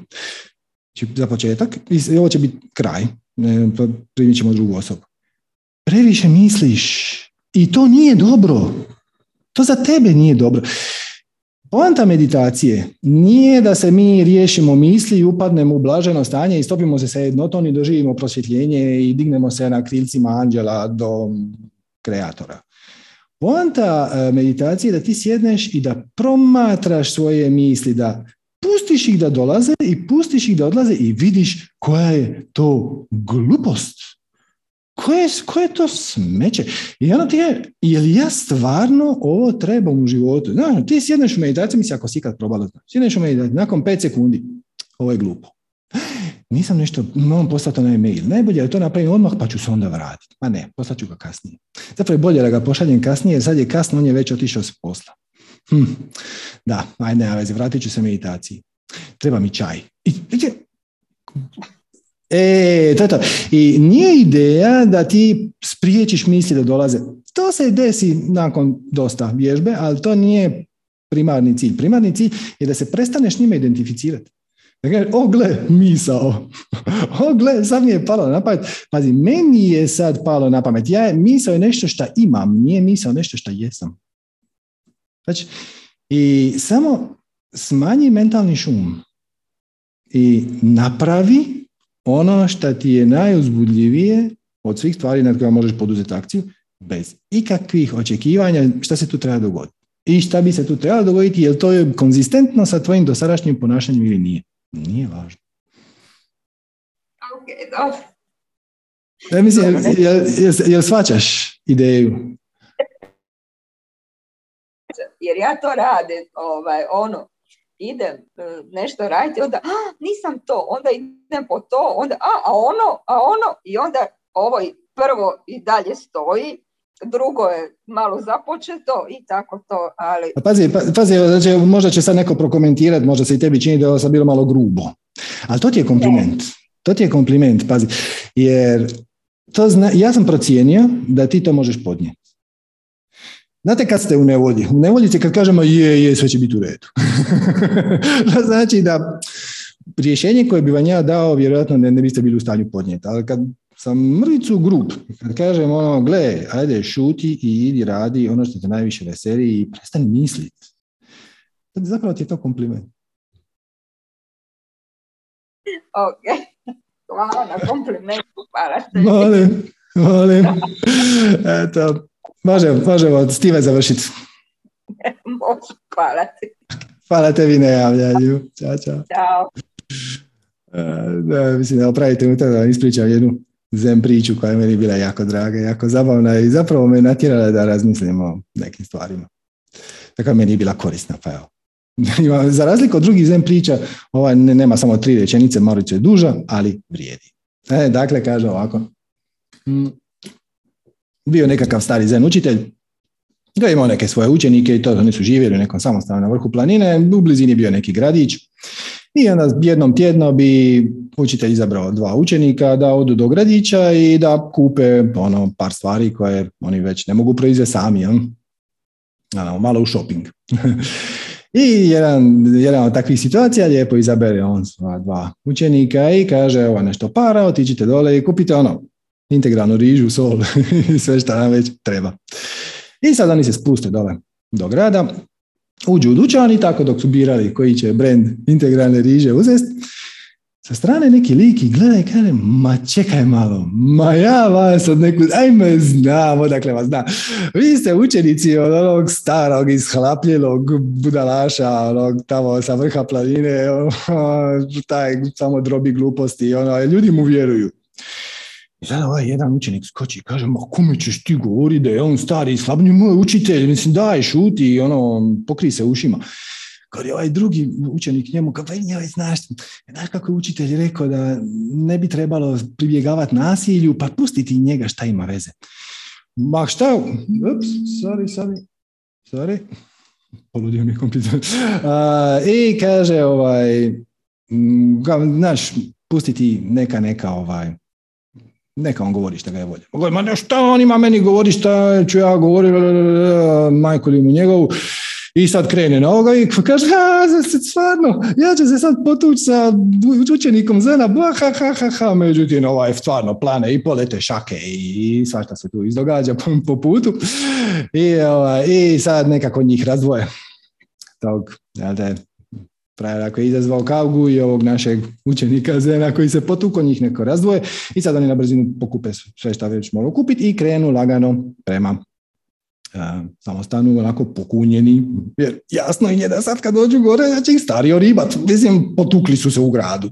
Opće nije bitno ni šta, ni gdje, ni kako, ni zašto, ono, ali to se ne radi. I sad oni dođu gore manje od makova zrna, nadaju se da to neće ta priča doći do učitelja, da on to neće primijetiti, međutim, te naravno došla je. I sad on njih malo poziva na red. I dok oni idu prema tom njegovom sastanku, u totalnoj su panici. Mislim, ko je od njih u pravu? Znači, jedan je htio se potući, jedan je htio dati svoju krv za pravu stvar, a drugi je rekao ne, ne, ne, nasilje treba izbjegavati po bilo koju cijenu, čak i ako ti se čini da je to druga strana kriva. I sad njih dvoje, ako se pogledavaju se ko je bio u pravu. I dođe do učitelja, sjedno on ispred njega i kaže on prvo ovome koji se potuko, kaže dođi vam, i kamenje, šta se ti imaš tuć, šta ti imaš kome objašnjavati, šta te briga šta drugi misle o meni, šta te briga šta drugi misle o tebi, da ti se to više nije ponovilo. I pff, izbaci ga van. A ovaj drugi se uživa, znači on je pogodio. A okrene se učite prema njemu kaže, a ti, a koji je tvoj problem, šta meni izbranio? I to vam zapravo priča koju se vrlo često, odnosno ponekad, se daje na meditacijskim povlačenjima. Ko je bio u pravu? Šta je trebalo napraviti? I pusti se ljude da o tome kontempliraju, ali ja ću vam evo dati e, odgovor na tu priču koju sam čuo od jednog isto poznatog učitelja. Isto tako ispričali su mu tu priču i pitali su ga što vam misli, a on je rekao, ha čujte, neke gume treba napuhat, a neke treba ispuhat. Šta bi rekao Buda, srednji put. Nije rješenje pokriti se ušima i trpiti nepravdu. Nije rješenje ni potući. Možda se ponekad treba i potući. Možda se ponekad treba i uh, progutat uh, knedlu u grlu i ići dalje. Nema točnog odgovora, ali vidjet ćete na, na jedno te isto pitanje, ja ću možda ponekad nekom reći, ma to ok, nema veze, ma dobro, samo, a drugo, na drugo ću sasvim drlje i kamenje. Nema točnog odgovora. Ako ste to u stanju podnijeti, ja ću sasvu drlje i kamenje. Ako osjećam, nema tu, nema tu intelektualne rasprave. Ako meni moje više ja kaže da je njemu vaše više ja reklo da vas treba malo onda ćete dobiti to. A ako vam treba malo ohrabrenja, onda ćete dobiti malo ohrabrenja. Vi ćete uvijek ono šta vam treba. Čak i ako to nije, čak i ako vas to ne zadovolji, može i to biti. Možda ćete doći ovdje na satsang i postavit ćete pitanje da vi ćete od mene odgovor koji će vam biti totalno glup. Ja ćete nakon toga reći, znaš šta, ok, dosta je, dosta se naslušao Serđa, idem sad potražiti nekog drugog učitelja, neki drugi izvor. Možda je ta situacija služila za to. Možda je cijela institucija satsanga sa seđom služila da vas preusmjeri prema nekom drugom obliku učenja, sličnom ili različitom, koji će više odgovarati vama. To ja ne mogu znati. To zna samo vaše više ja. I u ovakvim situacijama ponekad e, ja zamolim svoje više, ja to zamolim prije um, otvor, neko što otvorim sastanak, ja zamolim više ja da mi ponekad ako je to primjereno i u mjeri u kojoj je to primjereno, došapne nešto ako je to za vaše najviše dobro. Pa onda, šta dođe, dođe. ok, idemo dalje. Ajmo, ajmo, Barbara. Zdravo, Barbara. Zdravo, Serđe, jel me čuješ? Čujem te, kako ne, kako si? Namaste. Uh, pratim te mhm. jako dugo i polaznica sam strasti, pa ja već Sanju i Ines znam dosta dugo godina. I mhm. jedan od izazova koji se meni dogodio je taj da um, ocu mi je diagnosticiran rak, a s njim baš nisam imala neki odnos. Nije to baš ono što bih možda neko htio, to je bilo onako kompliciran odnos, evo reći ćemo tako. I sad se u meni javila, ja kad sam saznala da on ima rak, mislim, ja sam se malo izastidila svojih emocija, ali to je valjda taj neki bijes u meni proradio i ja sam ovoga, bila sam u kontaktu sa svojom sestrom i ona mi je rekla tata ima rak želuca, ja rekao dobro. I ja sam odmah, s obzirom da sam medicinske struke, ja sam pitala dobro, hoće morat kemoterapiju, ne, ona rekla najvjerojatnije da neće, samo operacija i Serđo meni u glavi dođe misao šteta izvuko se. Ono, ono šteta izvuko se. I ja se postidim toga i cijeli taj dan, to je takva agresija bila u meni. Valjda ono dijete koje je bilo ono nevoljeno, neshvaćeno s njegove strane je izašlo iz mene i to su bile ono mislim užas, ja sam plakala, zamišljala da on tu sjedi i svašta mu pričala, bila toliko, toliko ljuta na njega. I onda se jednom smirim i onda pokažem empatiju, onda shvatim da je on imao teško djetinstvo i da je zapravo da je on zapravo ponavljao obrazac svog roditelja jer nije znao, pa onda opet ljuta, ali ja sam mu rekla kako bih, naravno moj Đuro je njemu rekao kako bi, kako bi htjela da se ono, on ponaša. I sad baš sam onako zbunjena, mogu reći da mi malo i meditacije sa strasti jako puno pomažu da malo to dovedem, ne bih rekla pod neku kontrolu, ali recimo da se to dogodilo prije dva, tri, četiri, pet mjeseci, to bi bilo možda puno kobnije na neki način. I jako sam zbunjena jer mislim da ću na neki način morat s njim razgovarati, imam, osjećam da bi morala to riješiti jer nekako se bojim da, da ću zadržati tu ljutnju u sebi, a možda se ja te ljutnje i ne želim osloboditi. E. Ok. Ok, ajmo, ajmo, ajmo krenuti od početka. Znači, ti si čula da će se on izvući i onda se pojavila misao. Pazi, pojavila se misao. Nije to tvoja misao. Samo se pojavila misao koja kaže, uh, izvuče se, šteta. Okay. Na što te to upućuje? Znači, sad kad znamo da je, se ta, da je ta misao sigurno, ali 100% sigurno, konzistentna sa emocijom koja se tebi pojavila na tu situaciju, šta bi ti rekla, na, na što te upućuje, na koje emocionalno stanje te upućuje ta misao? Mm, agresija. Dobro, agresija, agresija je posljedica, ali to je neka, neki oblik zamjeranja. Možda javilo mi se i dosta toga, nisam dovoljno dobra i sad to, sve, sve su se vratili te emocije i sjećanja kakav je bio prema nama malo, dosta onako zostavljač je bio u principu cijeli moj život. I mhm znam da me pokušavaš navoditi, da, da, da shvatim, ali ne znam, ne znam točno od kuda ta misla. Valjda sam, e, zamislila sam sebe kao malo dijete, e, kako je uvijek ono nekad nije imalo razumijevanje i znaš ono kad malo dijete ne dobije slatkiš i hoće kazniti. E tako sam ja bila. E točno, to, točno tako hoće kazniti. To je oblik zamjeranja, to je oblik ljutnje, Ljutnja dolazi iz nezadovoljene želje. Mm. Frustracija isto tako. Znači, sve ti to dolazi iz nezadovoljenih želja. Jer ti bi da je on bio bolji otac, ti bi da on nije bio zlostavljač, ti bi da si imala sretnije djetinstvo i boljeg roditelja. Ali nisi. I šta god da si imala, si sama odabrala. Znači, odabrala si takvog oca. I sad pogledaj to ovako. Uh, ok, tvoj tata je bio takav kakav je.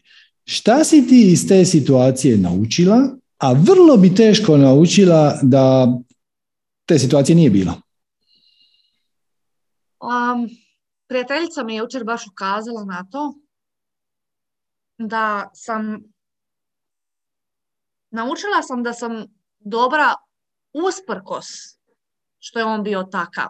I drago mi je, ima tu, ja primjećujem njegovih elemenata, mhm. nekad sam znala jako na partnera, jako biti ljuta i pokazati agresiju koje se sad trenutno stidim, ali znam zašto je to, jer sam, jer sam jednostavno, znaš ono, on ako nije bio slušan, onda je reagirao agresivnošću, ja sam skužila da sam ja to povukla od njega i to bih htjela zaista promijeniti, jer prije svega nije dobro za mene, jer znači ti, to je to otrov koji ti piješ, jer a, u principu taj njegov rak je iz ljutnje, iz agresije.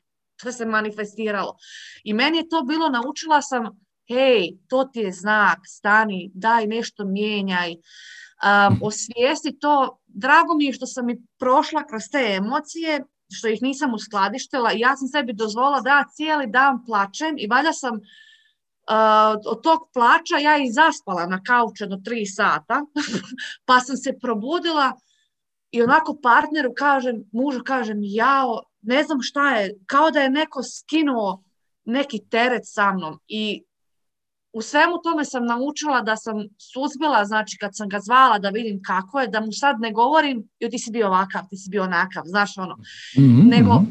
nekako e, ajmo pokazati empatiju s obzirom da sam medicinske struke i viđala sam to kroz svoju karijeru, pokazati empatiju čovjeku koji pati i pokazati mu možda da mu pružim onu ljubav i pažnju koju možda on meni nije znao pružiti. Ne, vjerujem da nije želio, vjerujem da nije mhm. znao, samo se tu nekad, znaš, ono, malo mi se agresija ta javi, to je ta, ta to, ono, neispunjena želja da imam osa kakvog ja hoću, mhm. ali zato, um, zato imam muža kakvog ja hoću, mhm. zato, uh, zato sam upisala strast, da mhm. ovoga, i vidim da mi pomaže, imam prijatelje koji me podržavaju, imam odličan odnos sa sestrom i imam dosta toga i ako sad nema možda taj odnos kakav ja hoću, ne kažem da on i sad takav, on se valjda mijenja kako su godine,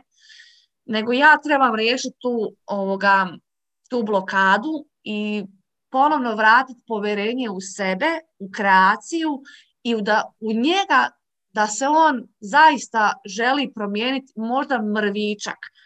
I vidim to na njemu, samo valjda taj otpor ima, ako me razumiješ. Al...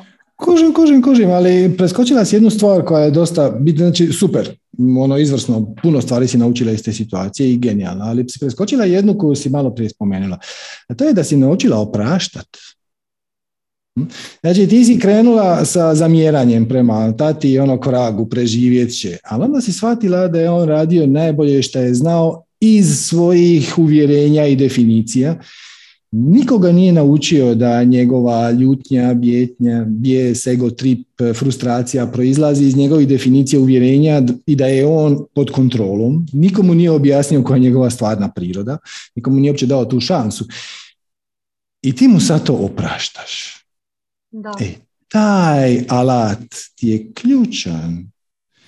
Za sve ovo što si ti sad rekla, ja sad moram adresirati svoje blokade, ne moraš. Samo oprostiš sama sebi. Samo da, da želim da budem u miru, u miru sa njim, da opraštam, jer zaista nije znao i on je imao jako teško djetinstvo, došao je sa 16 godina iz jednog malog sela u Bosnu, u Zagreb, pala su zapravo tere da on obezbijedi majku, dvoje mlađeg brata, ja razumijem to. Tako da mm. na neki način tu, tu još ne kažem da sam došla u potpunosti. ja sam jako, moram biti jako iskrena da sam došla u potpunosti sad s time, ali sam, vjerujem da sam na dobrom putu, jer u konačnici mi smo svoje roditelje birali s razlogom da oni nas nešto nauče. Ja sam izuzetno ponosna što sam ovoliko naučila, a koliko ću još tek, s obzirom da mi je tek 30. Tako da ima tu još, imamo mi još više života. Znaš, nisam super, ovaj... super, super, samo imam osjećaj da uh, očekuješ nekakav proces. Ja sam sad krenula na put opraštanja, pa sad će to trajati neko vrijeme dok ja otpustim svoje blokade. I ako ti vjeruješ da ti je potreban proces, onda ćeš imati proces. I koji će trajati upravo onoliko koliko ti vjeruješ da ti treba.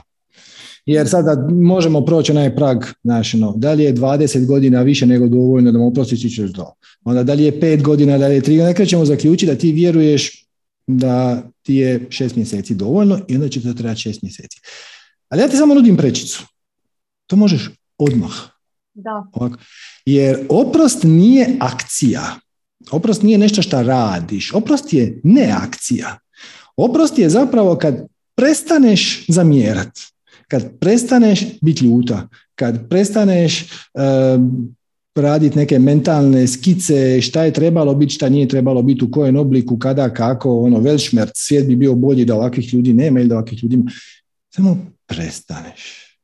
I samo napiš i gotovo je.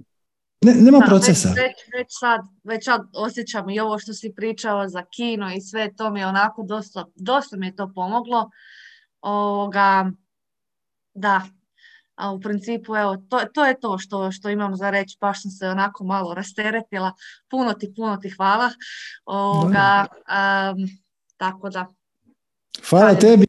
hvala tople, tople zagrljaje, to moje srce je ovako sad veliko, puno tebi i Sanji. Puno. Baš mi drago. Hvala ti lijepa na javljanju. Tako da. Ću sad, malo smo protrčali kroz ovo, možda ste već čuli, samo ću e, ponoviti, znači prag vjerovanja. Koliko neki proces treba trajati? Evo sad u ovom slučaju ja bih htio oprostiti svom ocu i ja mislim da taj, to je to proces koji će trajati. I ako želite znati koliko vjerujete da će trajati, znači trajat će upravo onoliko koliko vjerujete da treba trajati. Ako vjerujete da se to može trenutno, kao što sam ja apsolutno uvjeren, onda je to trenutno. Ali, ok, poštujete svoj postojeći sustav definicije uvjerenja, što ne znači da ne iskoristite priliku, kad je vam se ukaže, da ga malo unaprijedite, počistite. I sad kažeš ovako, ok, koliko ja vjerujem da će to trajati? Hm? Ne da bi to trebalo trajati, nego da će to trajati. Ko da je to najobjektivnija stvar na svijetu, mada nije. Ok, ok, da mi je 20 godina više nego dovoljno? Je. Da mi 10 godina više nego dovoljno da mu oprostim? Je. Je mi pet? Ma je. Je mi dvije? Pa je. Je mi šest mjeseci? Nije. Čim si zastao? Znači da to nije. Ideš dalje. Je li godinu dana dovoljno? Je, godinu dana je dovoljno. Je li devet mjeseci? Mm. To znači da je negdje između devet mjeseci i godinu dana. I onda možeš otići korak dalje i onda reći, ok, šta ja mislim da se treba dogoditi u tih, za, zašto, koje je to uvjerenje, koja je to definicija koju ja držim u sebi, koja čini da će taj proces meni, pazite, ona čini taj proces da će trajati između devet mjeseci i godinu dana.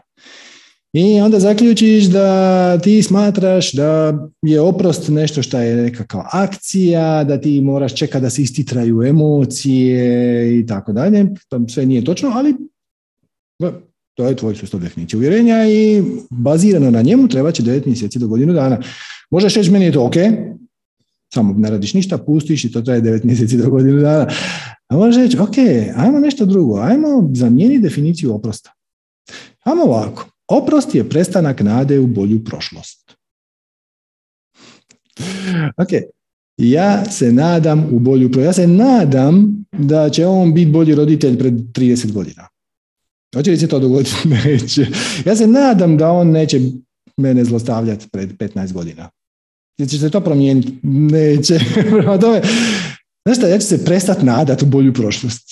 I samo ću prihvatiti tu osobu tako kakva je. I sad ponoviš onaj proces. Jer mi deset godina više nego dovoljno, oprosti je. Jer mi godinu dana je. Jer mi šest mjeseci, jer mi tri mjeseca je. Jer mi mjesec dana, ma je. Jer mi dva tjedna, ma nešto možda, Ok. znači, ipak će trajati između dva tjedna i mjesec dana i onda možeš reći na sebi, znači, mi je to dobro, to mi je ok, nek se to malo istitra, budeš ekstra oprezan kad si u kontaktu s tom osobom, zato što ona još uvijek ima uh, okidač, još uvijek drži prst na tvom okidaču i možete iznervirati, možete vratiti u staru vibraciju nemoći, ljutnje, frustracije, bijesa, tuge, apatije, srama, krivnje, ok, pa malo si oprezan. Ali samo prihvaćaš i čak i kad on kaže nešto, ono, ti si odvijek bila glupača. kaže, se to istitra. E dobro, ajmo dalje. Ajmo na Maju V. Zdravo, Majo. Prekrasno. Eh. Jel da? A tako, je, tako, tako jednostavno. E, tako, e, ali nije skroz bilo, ali sad ću ispričati kratko. Znači, čuli smo se negdje prije mjesec i po dana kad sam inspirativno otvorila grupu 40 dana pjevam. Inspirativno mi je to i došlo. I pri kraju znači tog mog vlastitog intenziva kojeg sam sama iskreirala 40 dana, počeli su se naravno otvarati razno razni znak, dolazili su sinkroniciteti, znači jako sam uzbuđena, što će se događati nakon toga. Znači ja sam u to ušla ko malo dijete koje konačno ispunja svoje dječje snove E, jako me je strah. U, početku sam imala sram, ogroman sram, znači ja sad tu nešto pjevam. Niti sam glazbeno educirana, niti sam završila uh, jednu glazbenu školu, ali od uvijek pjevam. Znači ja sam prije propjevala nego uh, propričala. Odnosno, to je to. Uglavnom, uh, podigao se strah, pa se podigao sram i sve se to tako vrtilo. I kad je za nas nešto kako treba biti, E, doslovno sam u jednom trenutku došla na lokalnu televiziju i tamo sam otpjevala jedan stih pjesme koja me u principu držala u jednom traumatskom e, feelingu jer sam sa 16 godina nastupala na jednoj radio postaji i tamo sam imala svoj debakl. Đuro je progovorio u jednom momentu, ja sam skroz spala ja sam odlučila nekako krenut, ponovo ispraviti tu situaciju. I otpjevala sam refren i drugačije bio osjećaj. Kao da sam maloj Maji konačno pružila priliku, evo dijete pjevaj. I tu se ponovo počelo otvara, znači osim pjevanja ja sam počela govoriti svoju istinu, e, ono peta čakra je počela raditi samo tako. Mm-hmm. Uglavnom, predobro. Uglavnom, sad se otvorila da ja snimim dvije skladbe s jednim glazbenikom ovdje u Dubrovniku. No, tu su krenuli otpori. Ja dva tjedna uh, se sa sobom raspravljam sa Đurom. U izazovima sam da uh, jutros me nije lagano zakočio vrat. I točno mi je jasno šta je vrat. Jednom si prilikom pričao o vratu. Odnos između glave i srca. Konačno čovjeka kontaktiram i to je bilo tako lako. mm I evo sad slijedim to dalje, i dalje je ta grupa podrške na Facebooku, stvarno su me ljudi podržali, nisam očekivala ništa jer ja nisam znala što mene čeka, ali ja doslovno, evo ja ne znam e, kako bi uopće nazvala i zašto, javila sam se tako inspirativno danas, čisto da pokažem ljudima da se može, jako je neugodno, nije lagan put, da se razumijemo da je lagan put, svi bi iš prolazili kroz ovo, ali se može i meni se naglo vratila ponovo energija. Više nisam tražila neke keksiće da me umire, ja više ne moram opet puno jes, dva obroka i to je to, jer ovo opet ta energija piči kroz mene da se ovako izrazim. To je to.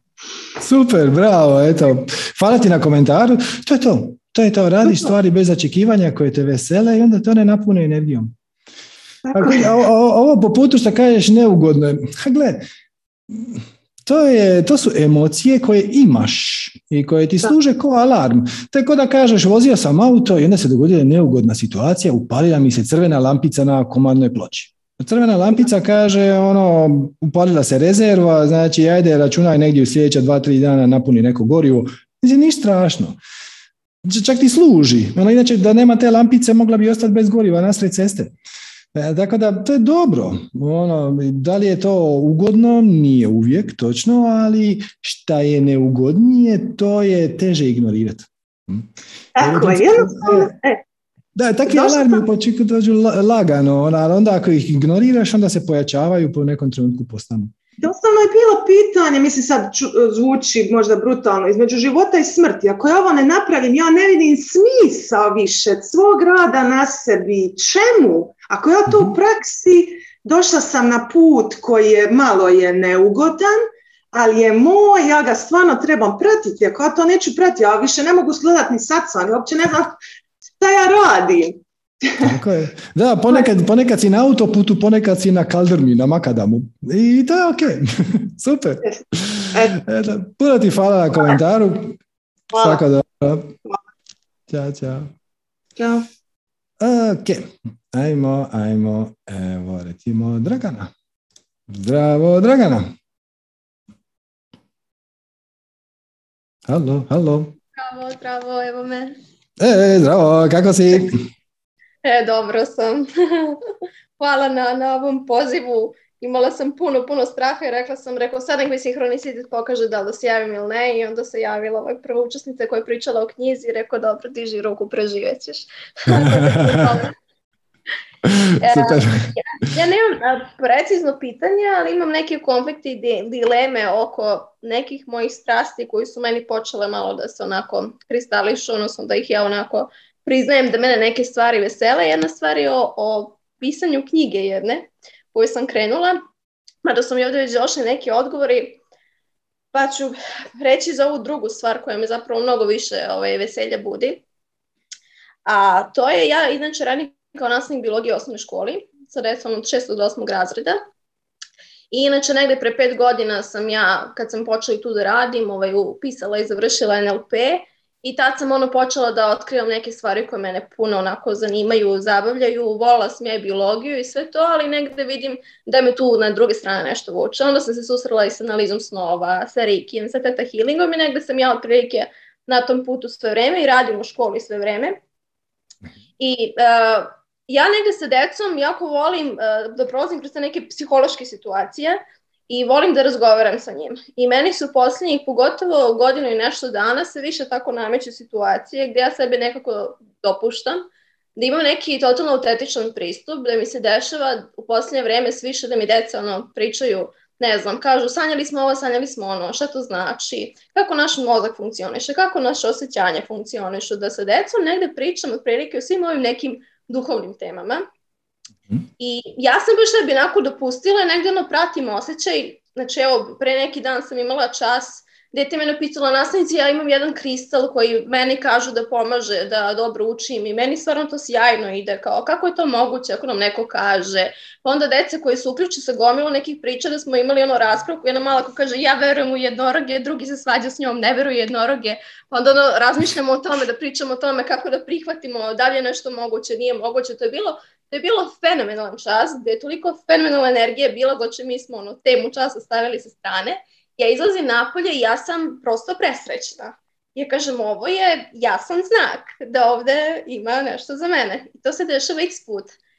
I ja onda dođem ovaj, u neke sama sa sobom ovaj, i konflikte i nesigurnosti. Šta ja da zapravo radim s tim? Kao, kako ćeš ti ja imam taj jedan pristup da ja stvarno decu ne gledam kao male, nesposobne, da ja sad njima treba nešto kao malenim da poobjasnim, oni su deca, da dečji mozak razumeju, imam nekad taj osjećaj da oni prosto tako neke stvari razumeju. I ja imam takav neki pristup.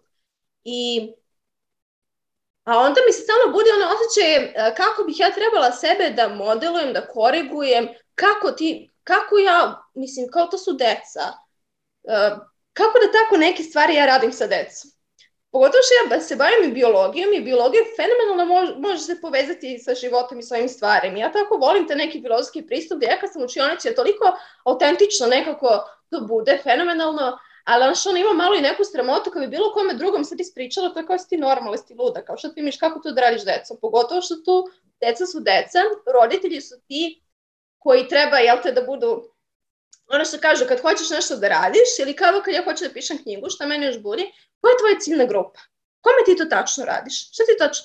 I ja se to odmah već blokiram, jer ja nemam to svoje ono, tačno kome, zašto, kako, ali imam taj neki osjećaj koji je wow, ja ne znam šta da radim sa njim, kako da njega pretočim u nešto konkretno, ne znam, prosto baš je onako, baš je čudno, baš je šašao da svim ovako otprilike, mislim, manje više tu su neke ovakve teme, znaš, da, da stvarno ne mogu da rezonuje, ja ne znam što da radim pa Dosta je jednostavno, zapravo, samo počni to raditi. E sad, ti si to do sad radila na način da ti dođeš u učionicu pred učenike koji su došli na sad biologije i onda skrenete s teme. I gle, to nije najsretnija kombinacija, zato što neka od te djece možda to žele slušati, neka ne žele slušati, pa će ti se javiti roditelji, znaš, ono, ja bih htjela svoje dijete upisati u medicinsku školu, on mora jako dobro znati biologiju, a vi gubite vrijeme na snove, pa bi onda mogao doći ravnatelj, pa reći da se, da se ne držiš programa i shvaćam da to onda proizvodi niz konfuzija. Ali napraviš to drugačije. Napraviš to, na primjer, kao dodatni sadržaj. Ne nužno u školi, nego nađeš neku dvoranu ili igraonicu ili šta već i, ovaj, i onda kažeš mi ćemo pričati o snovima, mi ćemo pričati šta već želiš pričati, vezi između biologije i snova, smisliš neku temu i ko dođe, dođe. I u početku to možeš raditi besplatno, kasnije možeš možda nešto sitno naplaćivati, tek toliko da pokriješ troškove i vidiš kamo će te to odvesti. Znači, jer, i, onda, I onda izbiješ sve protuargumente. Nijedan ti se roditelj neće doći žali što vi pričate ovaj, o snovima, zato što, gle, onda, onda mi ga nemojte doveti. Sve u redu. Ono, držiš se programa u školi, sve u redu i onda radiš ovo ekstra. I kad kreneš to radi bez ikakvih očekivanja, svi odgovori će ti doći po putu. I što, i gdje, i kad klinci će ti reći. Klinci će ti reći, ono, mi bismo više od ovoga, ono zadnji put je bilo bolje ili lošije ili šta već. Možda će to na kraju završiti na tome da ćete raditi satove meditacije. A možda i ne. Možda će to stvarno biti samo pričanje snova i, i doći će onaj ko s time rezonira i ko osjeća da mu je potrebno. A inače djeca su vrlo uh, dobro povezana sa spiritom, puno bolje. Mi kad se rodimo, mi smo u cijelosti povezani sa, sa našim spiritualnim bićem. Prvih, pogotovo prvih par mjeseci, mi smo zapravo 100% spirit. tijelo samo reagira impulsivno. Plaće kad mu se plaće, sisa kad je gladan, to. E, ali onda krene kondicioniranje društva. Onda krene u najboljoj namjeri. E, nemoj dirat šporet, e, to je opasno. E, nemoj stavljati zemlju u ustan. Znaš, no, počnemo da onda završi i nemoj se družiti sa njime zato što je on iz neke druge grupacije ili tako. Onda krene kondicioniranje i onda se u umu djeteta počne stvarati sve tvrđa i tvrđa, sve rigidnija slika nekakvih definicije uvjerenja koje smo mi uglavnom pokupili iz okoline i tek tamo negdje kad dođemo u tineđerske dane mi počnemo proispitivati. Ono, je li stvarno istina ono što su meni roditelji rekli vezano za ovo? Je li stvarno istina ono? I, ovaj, I onda krenemo to čistiti. I to može zvučati okrutno, e, zato što mi dođemo spiritualni, onda se učinimo krajnje nespiritualnima i onda poslije tražimo natrag svoj spiritualni put, ali je potrebno. Ali je potrebno da bi se socijalizirali, da bi društvo moglo funkcionirati kao takvo ili kako je to Alan Watts jednom prekrasno rekao, kaže, ako želite pohraniti meso, morate ga posoliti. Morate ga usoliti ili staviti u frizer, ok, ali tradicionalno u srednjem vijeku bi ga stavili sa jako, jako puno soli. Tako pripremljeno može trajati mjesecima. Šta ne znači da kad ga budeš htio pojest, nećeš maknuti svu tu sol s njega, jer ona je poslužila svojoj svrsi. Ne? Tako i ovo. Mi se rodimo potpuno spiritualni, ali isto tako i bez nekog velikog osjećaja osobne odgovornosti, bez osjećaja za druge, bez osjećaja za društvo. I onda prođemo taj proces socijalizacije. I onda dobijemo priliku da zaista pronađemo ono što mi doista jesmo. I dobri, veliki komadi toga što mi doista jesmo su već sadržani u nama, ne treba ih mijenjati, ali neke treba to te sramove, krivnje, šta će drugi reći. Napraviš neku formu gdje će to biti opcionalno. Tako da ti nisi pod stresom da li oni to žele slušati. Ako ne žele slušati, neće se vratiti. Ja mogu i otići odmah. I, I onda vidiš kamo će te to odvesti. Možda će te na kraju odvesti u pisanje knjiga, možda u snimanje videa, možda će to na kraju ispast podcast, Znaš, nastavit ćeš neki mikrofon i pričat ćeš i snimat ćeš ono dječja usta i možda će to neko htjeti slušati. Vidit ćemo. Ko zna? Hvala. Samo, samo se nemoj brinuti, jer čim se brineš oko toga, onda si na vibraciji brige. I onda imaš svu silinu negativnih uvjerenja i misli i emocija koji su konzistentni sa stanjem brige. A stanje brige nije kreativno stanje. Stanje brige je bazirano na strahu i ono te smanjujete, ukalupljujete, činite manjim nego šta doista jesi. Da taj osjećaj ushićenja je toliko, toliko jako i toliko sam ga puta iskusila kažem, rekao, ovo je taj znak, znači nema šta više. I baš jedan od mojih nekih motiva je tu ja bih volila da deca kad su mlađe na neke te stvari, prosto im samo neko date perspektive kao što bi morali sa 20-30 godina da tek to čuju ako mogu da čuju i ranije. Da, da, da, da, da. Bilo bi dobro da mi našu djecu poguramo na put spiritualnosti ranije. Ali ne mora to biti ovako strogo kako mi to radimo sad na sacanzima. Dovoljno bi bilo da ih potaknemo da slijede svoju strast. Da. Ili barem da ih u tome ne spriječavamo. Ne. Doćemo do toga, doćemo do toga, e, doćemo i do toga da, šta je ovo, je, ovo je još korak više, prilagoditi metodu učenja učeniku. Mi danas to ne radimo. Mi danas matematiku učimo na jedan vrlo jasan i konkretan način. I to je školska ploča i formule i tako dalje. Ima puno načina na kojima se može učiti matematika ili biologija ili kemija ili, mislim, pogotovo kemija. Možemo raditi male eksperimente, laboratorije i tako dalje. I jednostavno ono, ima djece koja su uh, spremna za takav oblik abstraktnog razmišljanja, ima djece koja nisu zainteresirani, bi rađe da je to vizualno. Postoji način da se matematika prikaže vizualno. Hm? Ali mi to ne radimo. Ali doćemo i do toga, doćemo i do toga polako. Znači, prvi korak je da uh, hrabrimo našu djecu da slijede svoju strast i da smišljaju nove i kreativne načine kako će uh, gradivo koje im je zadano usvojiti na način koji je njima primjeren. Ne kako smo mi to odlučili njima nabiti u glavu. I onda će to, ali ovo je prvi veliki korak. Napraviš van nastavnu aktivnost, jednom tjedno, dva put tjedno, šta god, gdje će doći onaj koji je zainteresiran na teme koje su tebi uzbudljive. Ako je tema tebi uzbudljiva, ljudi dođu. Ti sama kažeš da osjetiš ushićenje, ali nisi to samo ti primijetila. Evo vidim tu na Zoomovom chatu, kaže Majo, pa ti tako sijaš. E, to je to. E, slijedi to, slijedi to. I ako ti se u nekom trenutku učini, odnosno dobiješ ideju da bi to radila drugačije. I to ti je još uzbudljivije, ali onda se opet pojave misli ono, ajme, kako će to ljudi prihvatiti, hoću li ja imati s tim problema. Napraviš to svejedno, najnježnije što možeš, bez ikakve prisile, bez ikakvog nametanja, ti to ponudiš, možda se ulovi, možda ne, ako se ne ulovi, potražiš drugi način da to na neki način iskažeš. Nađeš svoj put. Super je zabavno i super je uzbudljivo. Čak i da ti imam konačan odgovor, rađe bi da ga nađeš sama jer ćeš uživati u procesu. Hvala. Hvala puno. Molim, eto, svaka dobro. Također, pozdrav. Bog, bog. Evo, stignemo još, recimo, recimo, pa evo Tamaru. Zdravo, Tamara. Dobro večer. Dobro večer, kako si? E, dobro, hvala. Vi, Kako? također. O, izvanredno. Kako možemo, Kako? o čemu ćemo pričati? A, da se vratimo na oproštaj. Mhm. A, pošto sam, htjela sam da se zahvalim Barbari što je postavila uopšte to pitanje, jer ja i sastanku u sastanak onako kao da li da pitam, isto slična je tema. I onako kao imam tu neku, rekao ipak neću. I onda svaki put se i sad ona je ovaj, svojim e, javljanjem mene ovo, podstakla da se ja javim pa da ispričam nešto o tome. E, ovako, moj e, otac je, kad sam ja bila mlada, sad sam htjela da se vratim na temu oprosta, jer sam shvatila iz e, onoga što si ti njoj rekao, da je ona sam, znači samim tim što je oprostila, dovoljno uradila, tako?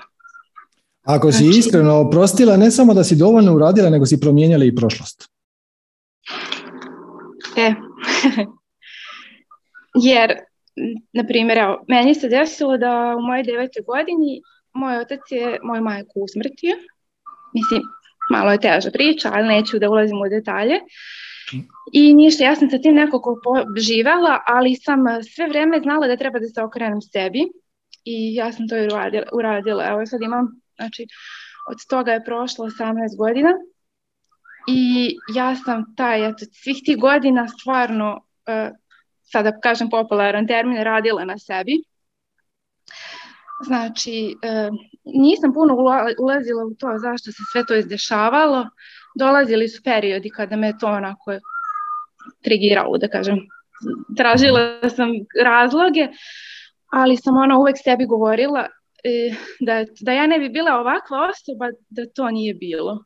Da. I, I to me je uvek držalo najviše. Znači, uvek sam bila svesna toga da ja sad postajem ovakva, da upravo iz svih tih situacija koje su se izdešavale. Znači, ja sam sad, imam svoju porodicu, mislim, imam stvarno mnogo toga na čemu sam zahvalna I sada ja da vratim film i da, da poželim nekako drugačije, da se nešto izdešavalo, ja ne bi imala ovakav život danas. I ja sad kad sa to nekim ljudima tako pričala, ne, ne mogu ljudi da veruju, kao pa ti, ti bi, da ne bi promenila, pa ne bi. I da, da se vratim na oca koji, e, sa kojim sam nastavila, on je bio naravno na izdržavanju kazne i sve to, ali sam ja ovaj, rešila da da nekako dam šansu njemu, znači i opet sam videla u tome dobru stvar jer sam ja imala roditelje, makar jednog. Eto, tako sam gledala na to. I samo o tom oproštaju nisam toliko ni razmišljala sve dok jednog dana nisam zaključila da sam ja njemu oprostila. Da, da, da si jednostavno prestala nositi tu gorčinu.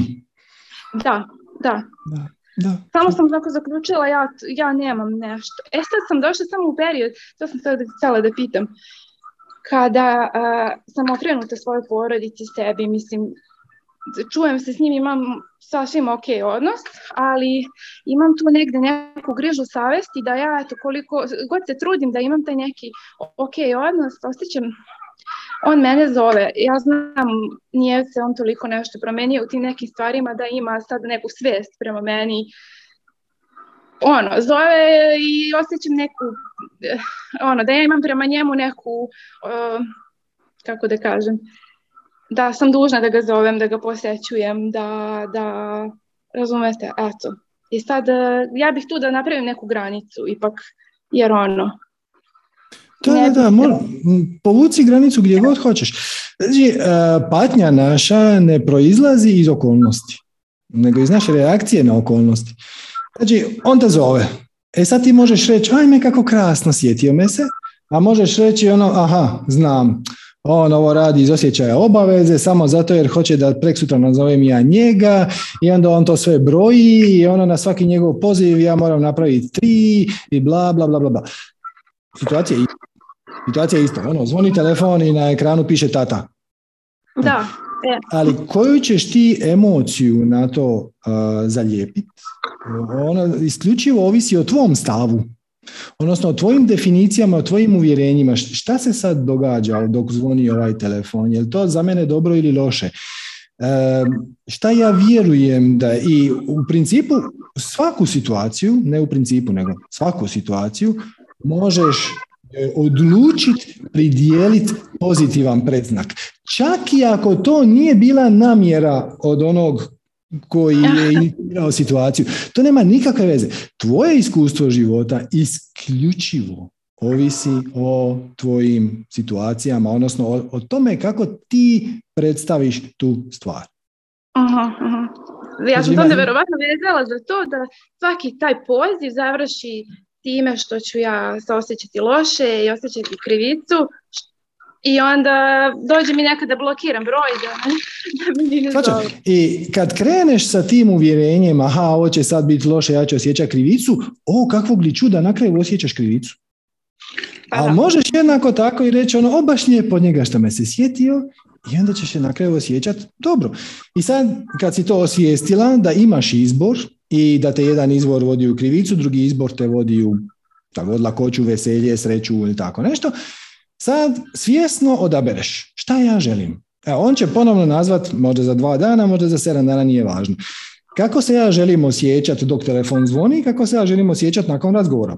I zaključiš, jednostavno puno ugodnije nakon svega toga se osjećati dobro. I onda jednostavno projiciraš tu vibraciju. Zvoni telefon, ti kažeš hura, evo ga ponovno je nazvao, baš dobro, baš mi je drago što smo se počeli slaviti. Bez obzira što on samo zato mu nešto treba. To nema nikakve veze. Njegov motiv nema nikakve veze, ti iz toga uvijek možeš izvući pozitivno iskustvo ako pridjeliš pozitivan predznak i ono doslovno narineš pozitivnu vibraciju. Ti odlučiš da je to dobro. I da to bude dobro. Toliko si moćan. Da, da, da. da. E, znači mi ovo hvala. Jer dešavalo mi se e, da sam u nekim trenucima onako pomislila ok, ajde, uh, zvao me je dobro, osjećam se loše, ali ono, makar imam oca koji me zove, na primjer. Hvala Bogu na tome. Eto. Dobro, to, ono, to. Zato što naučila sam da uvijek tražim u svemu ono nešto, da budem da, to je okay, ali, ali, možeš i bolje, možeš i bolje, ono, hura zove me. Nije ono, je nešto, ali ajde bar me zove, nego hura zove me. Hej, kakva sreća, kakvo veselje, baš, to je, o, to je odlično, to je odlično. ja sam sretna i vesela zbog toga i onda budeš. I onda se taj, taj se vaš odnos s vremenom transformira da to doista postane istina što vjeruješ doista postane istina skupa sa svim okolnostima koje bi trebale pratiti tu situaciju da bi ona postala istina. Znači, da, da, da. E, okolnosti nisu važne. Ono što se manifestira je tvoje vibratorno stanje. A to ti odlučuješ pridijeliti. Ako ga ti ne odlučuješ pridijeliti, onda si na milost i nemilost svojim negativnim definicijama i uvjerenjima. Ponekad ispadne dobro, ponekad ispadne loše.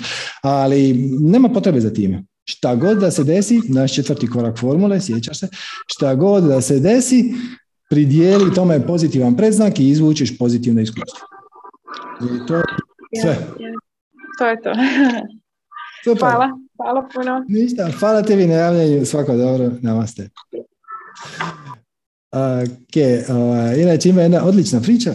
S jednoj knjizi, evo ne mogu se sjetiti kako se zove žena, Ukratko, da, da sad skratim, žena je Amerikanka, novinarka bila, pa onda postala nekakav menadžer, urednik novina i onda je postala, prešla na budizam, otkrila je budizam, to je se jako svidjelo i onda je odlučila da će ona otići kod Dalaj Lame tamo i da će ga zamoliti da oni napišu knjigu.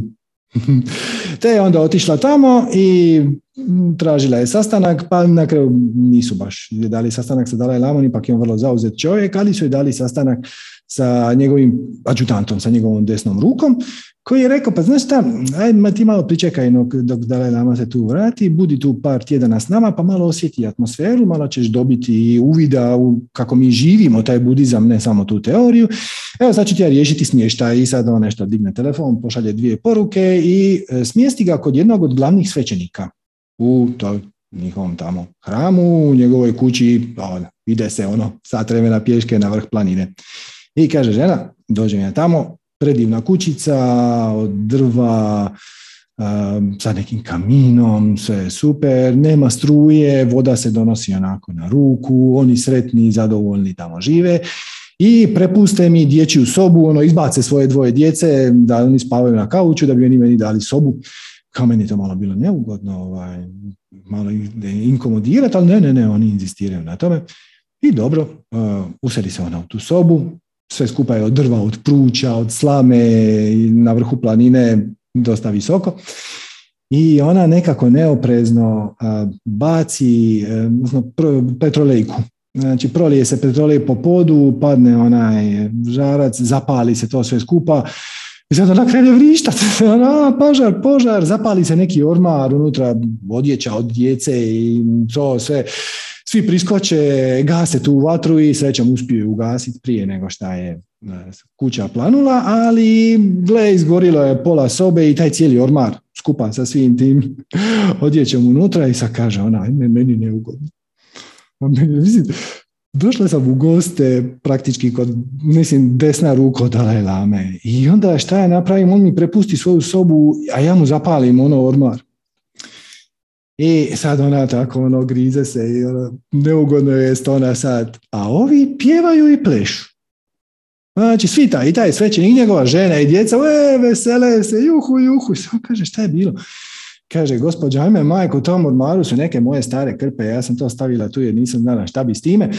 I, ovaj, I to tu smeta već tri godine i ono, hvala Bogu da je izgorilo, hvala sinkronicitetima koji su nam te poslali, ti si naš dragi gost, hvala ti što si nas riješila smeća. Eto, to vam je, to je taj pristup. I on kaže, naravno, meni dalje malo bilo neugodno, ali su pa ne ostale tamo još dva, tri mjeseca, pa je onda na kraju napisala neku knjigu. Čak se nije susrela s Dalaj Lamom jer je shvatila da je to nepotrebno, nego je ostala s tom obitelji i još je pričala sa drugim tamo, visoko istaknutim svećenicima. Dobila je, s obzirom da je ona prijateljica od ovog svećenika kod kojeg živi, jedan njihov dragi gost, onda su je sva vrata bila otvorena i onda je napisala kasnije knjigu. Eto ljudi, to vam je to. E, sljedeću subotu, to vam je 13.11. mislim u 19 sati, bit će satsang Šareni šator sa Sanjom i Ines. Tako da šareni šator znači da je za svih i za muškarci i za žene podjednako. Isto će biti zanimljivo, tako da još ćete dobiti naravno najavu i na mail i na Viber i to, ali evo samo ostavite ovaj termin e, subota, mislim u 19 sati da oni kreću.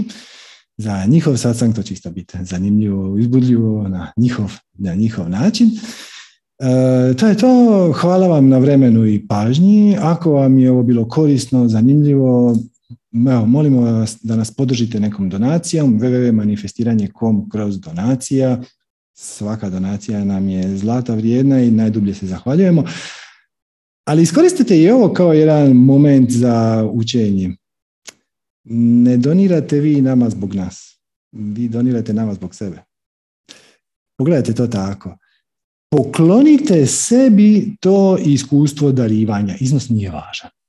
Donirajte onoliko koliko vam ništa ne znači u životu. Sad ne znam, za nekoga je to možda 5 eura, za nekoga je 50, za nekoga je 500, nije uopće važno.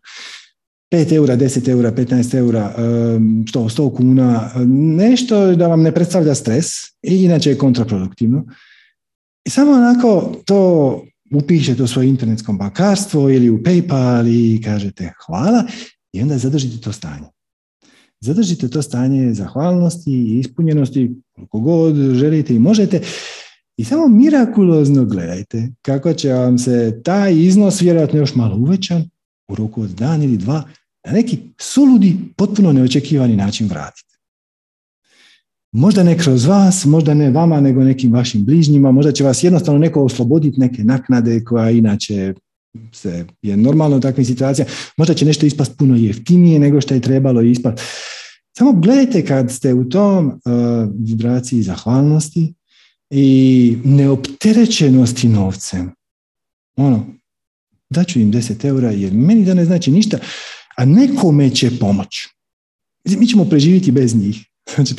Ali nekome će pomoći jer ćemo mi onda nastaviti raditi satsange i predavanja i ovo i ono. I uvijek se sve nekako vrati i okrene i kako siješ tako žanješ i možete to zvati karma, možete to zvati kako god hoćete, ali ti odlučiš u kojoj vibraciji želiš biti. I onda samo budeš u njoj. I sve se promijeni. Eto. Hvala vam još jednom na vremenu i pažnji. Svako dobro. Namaste.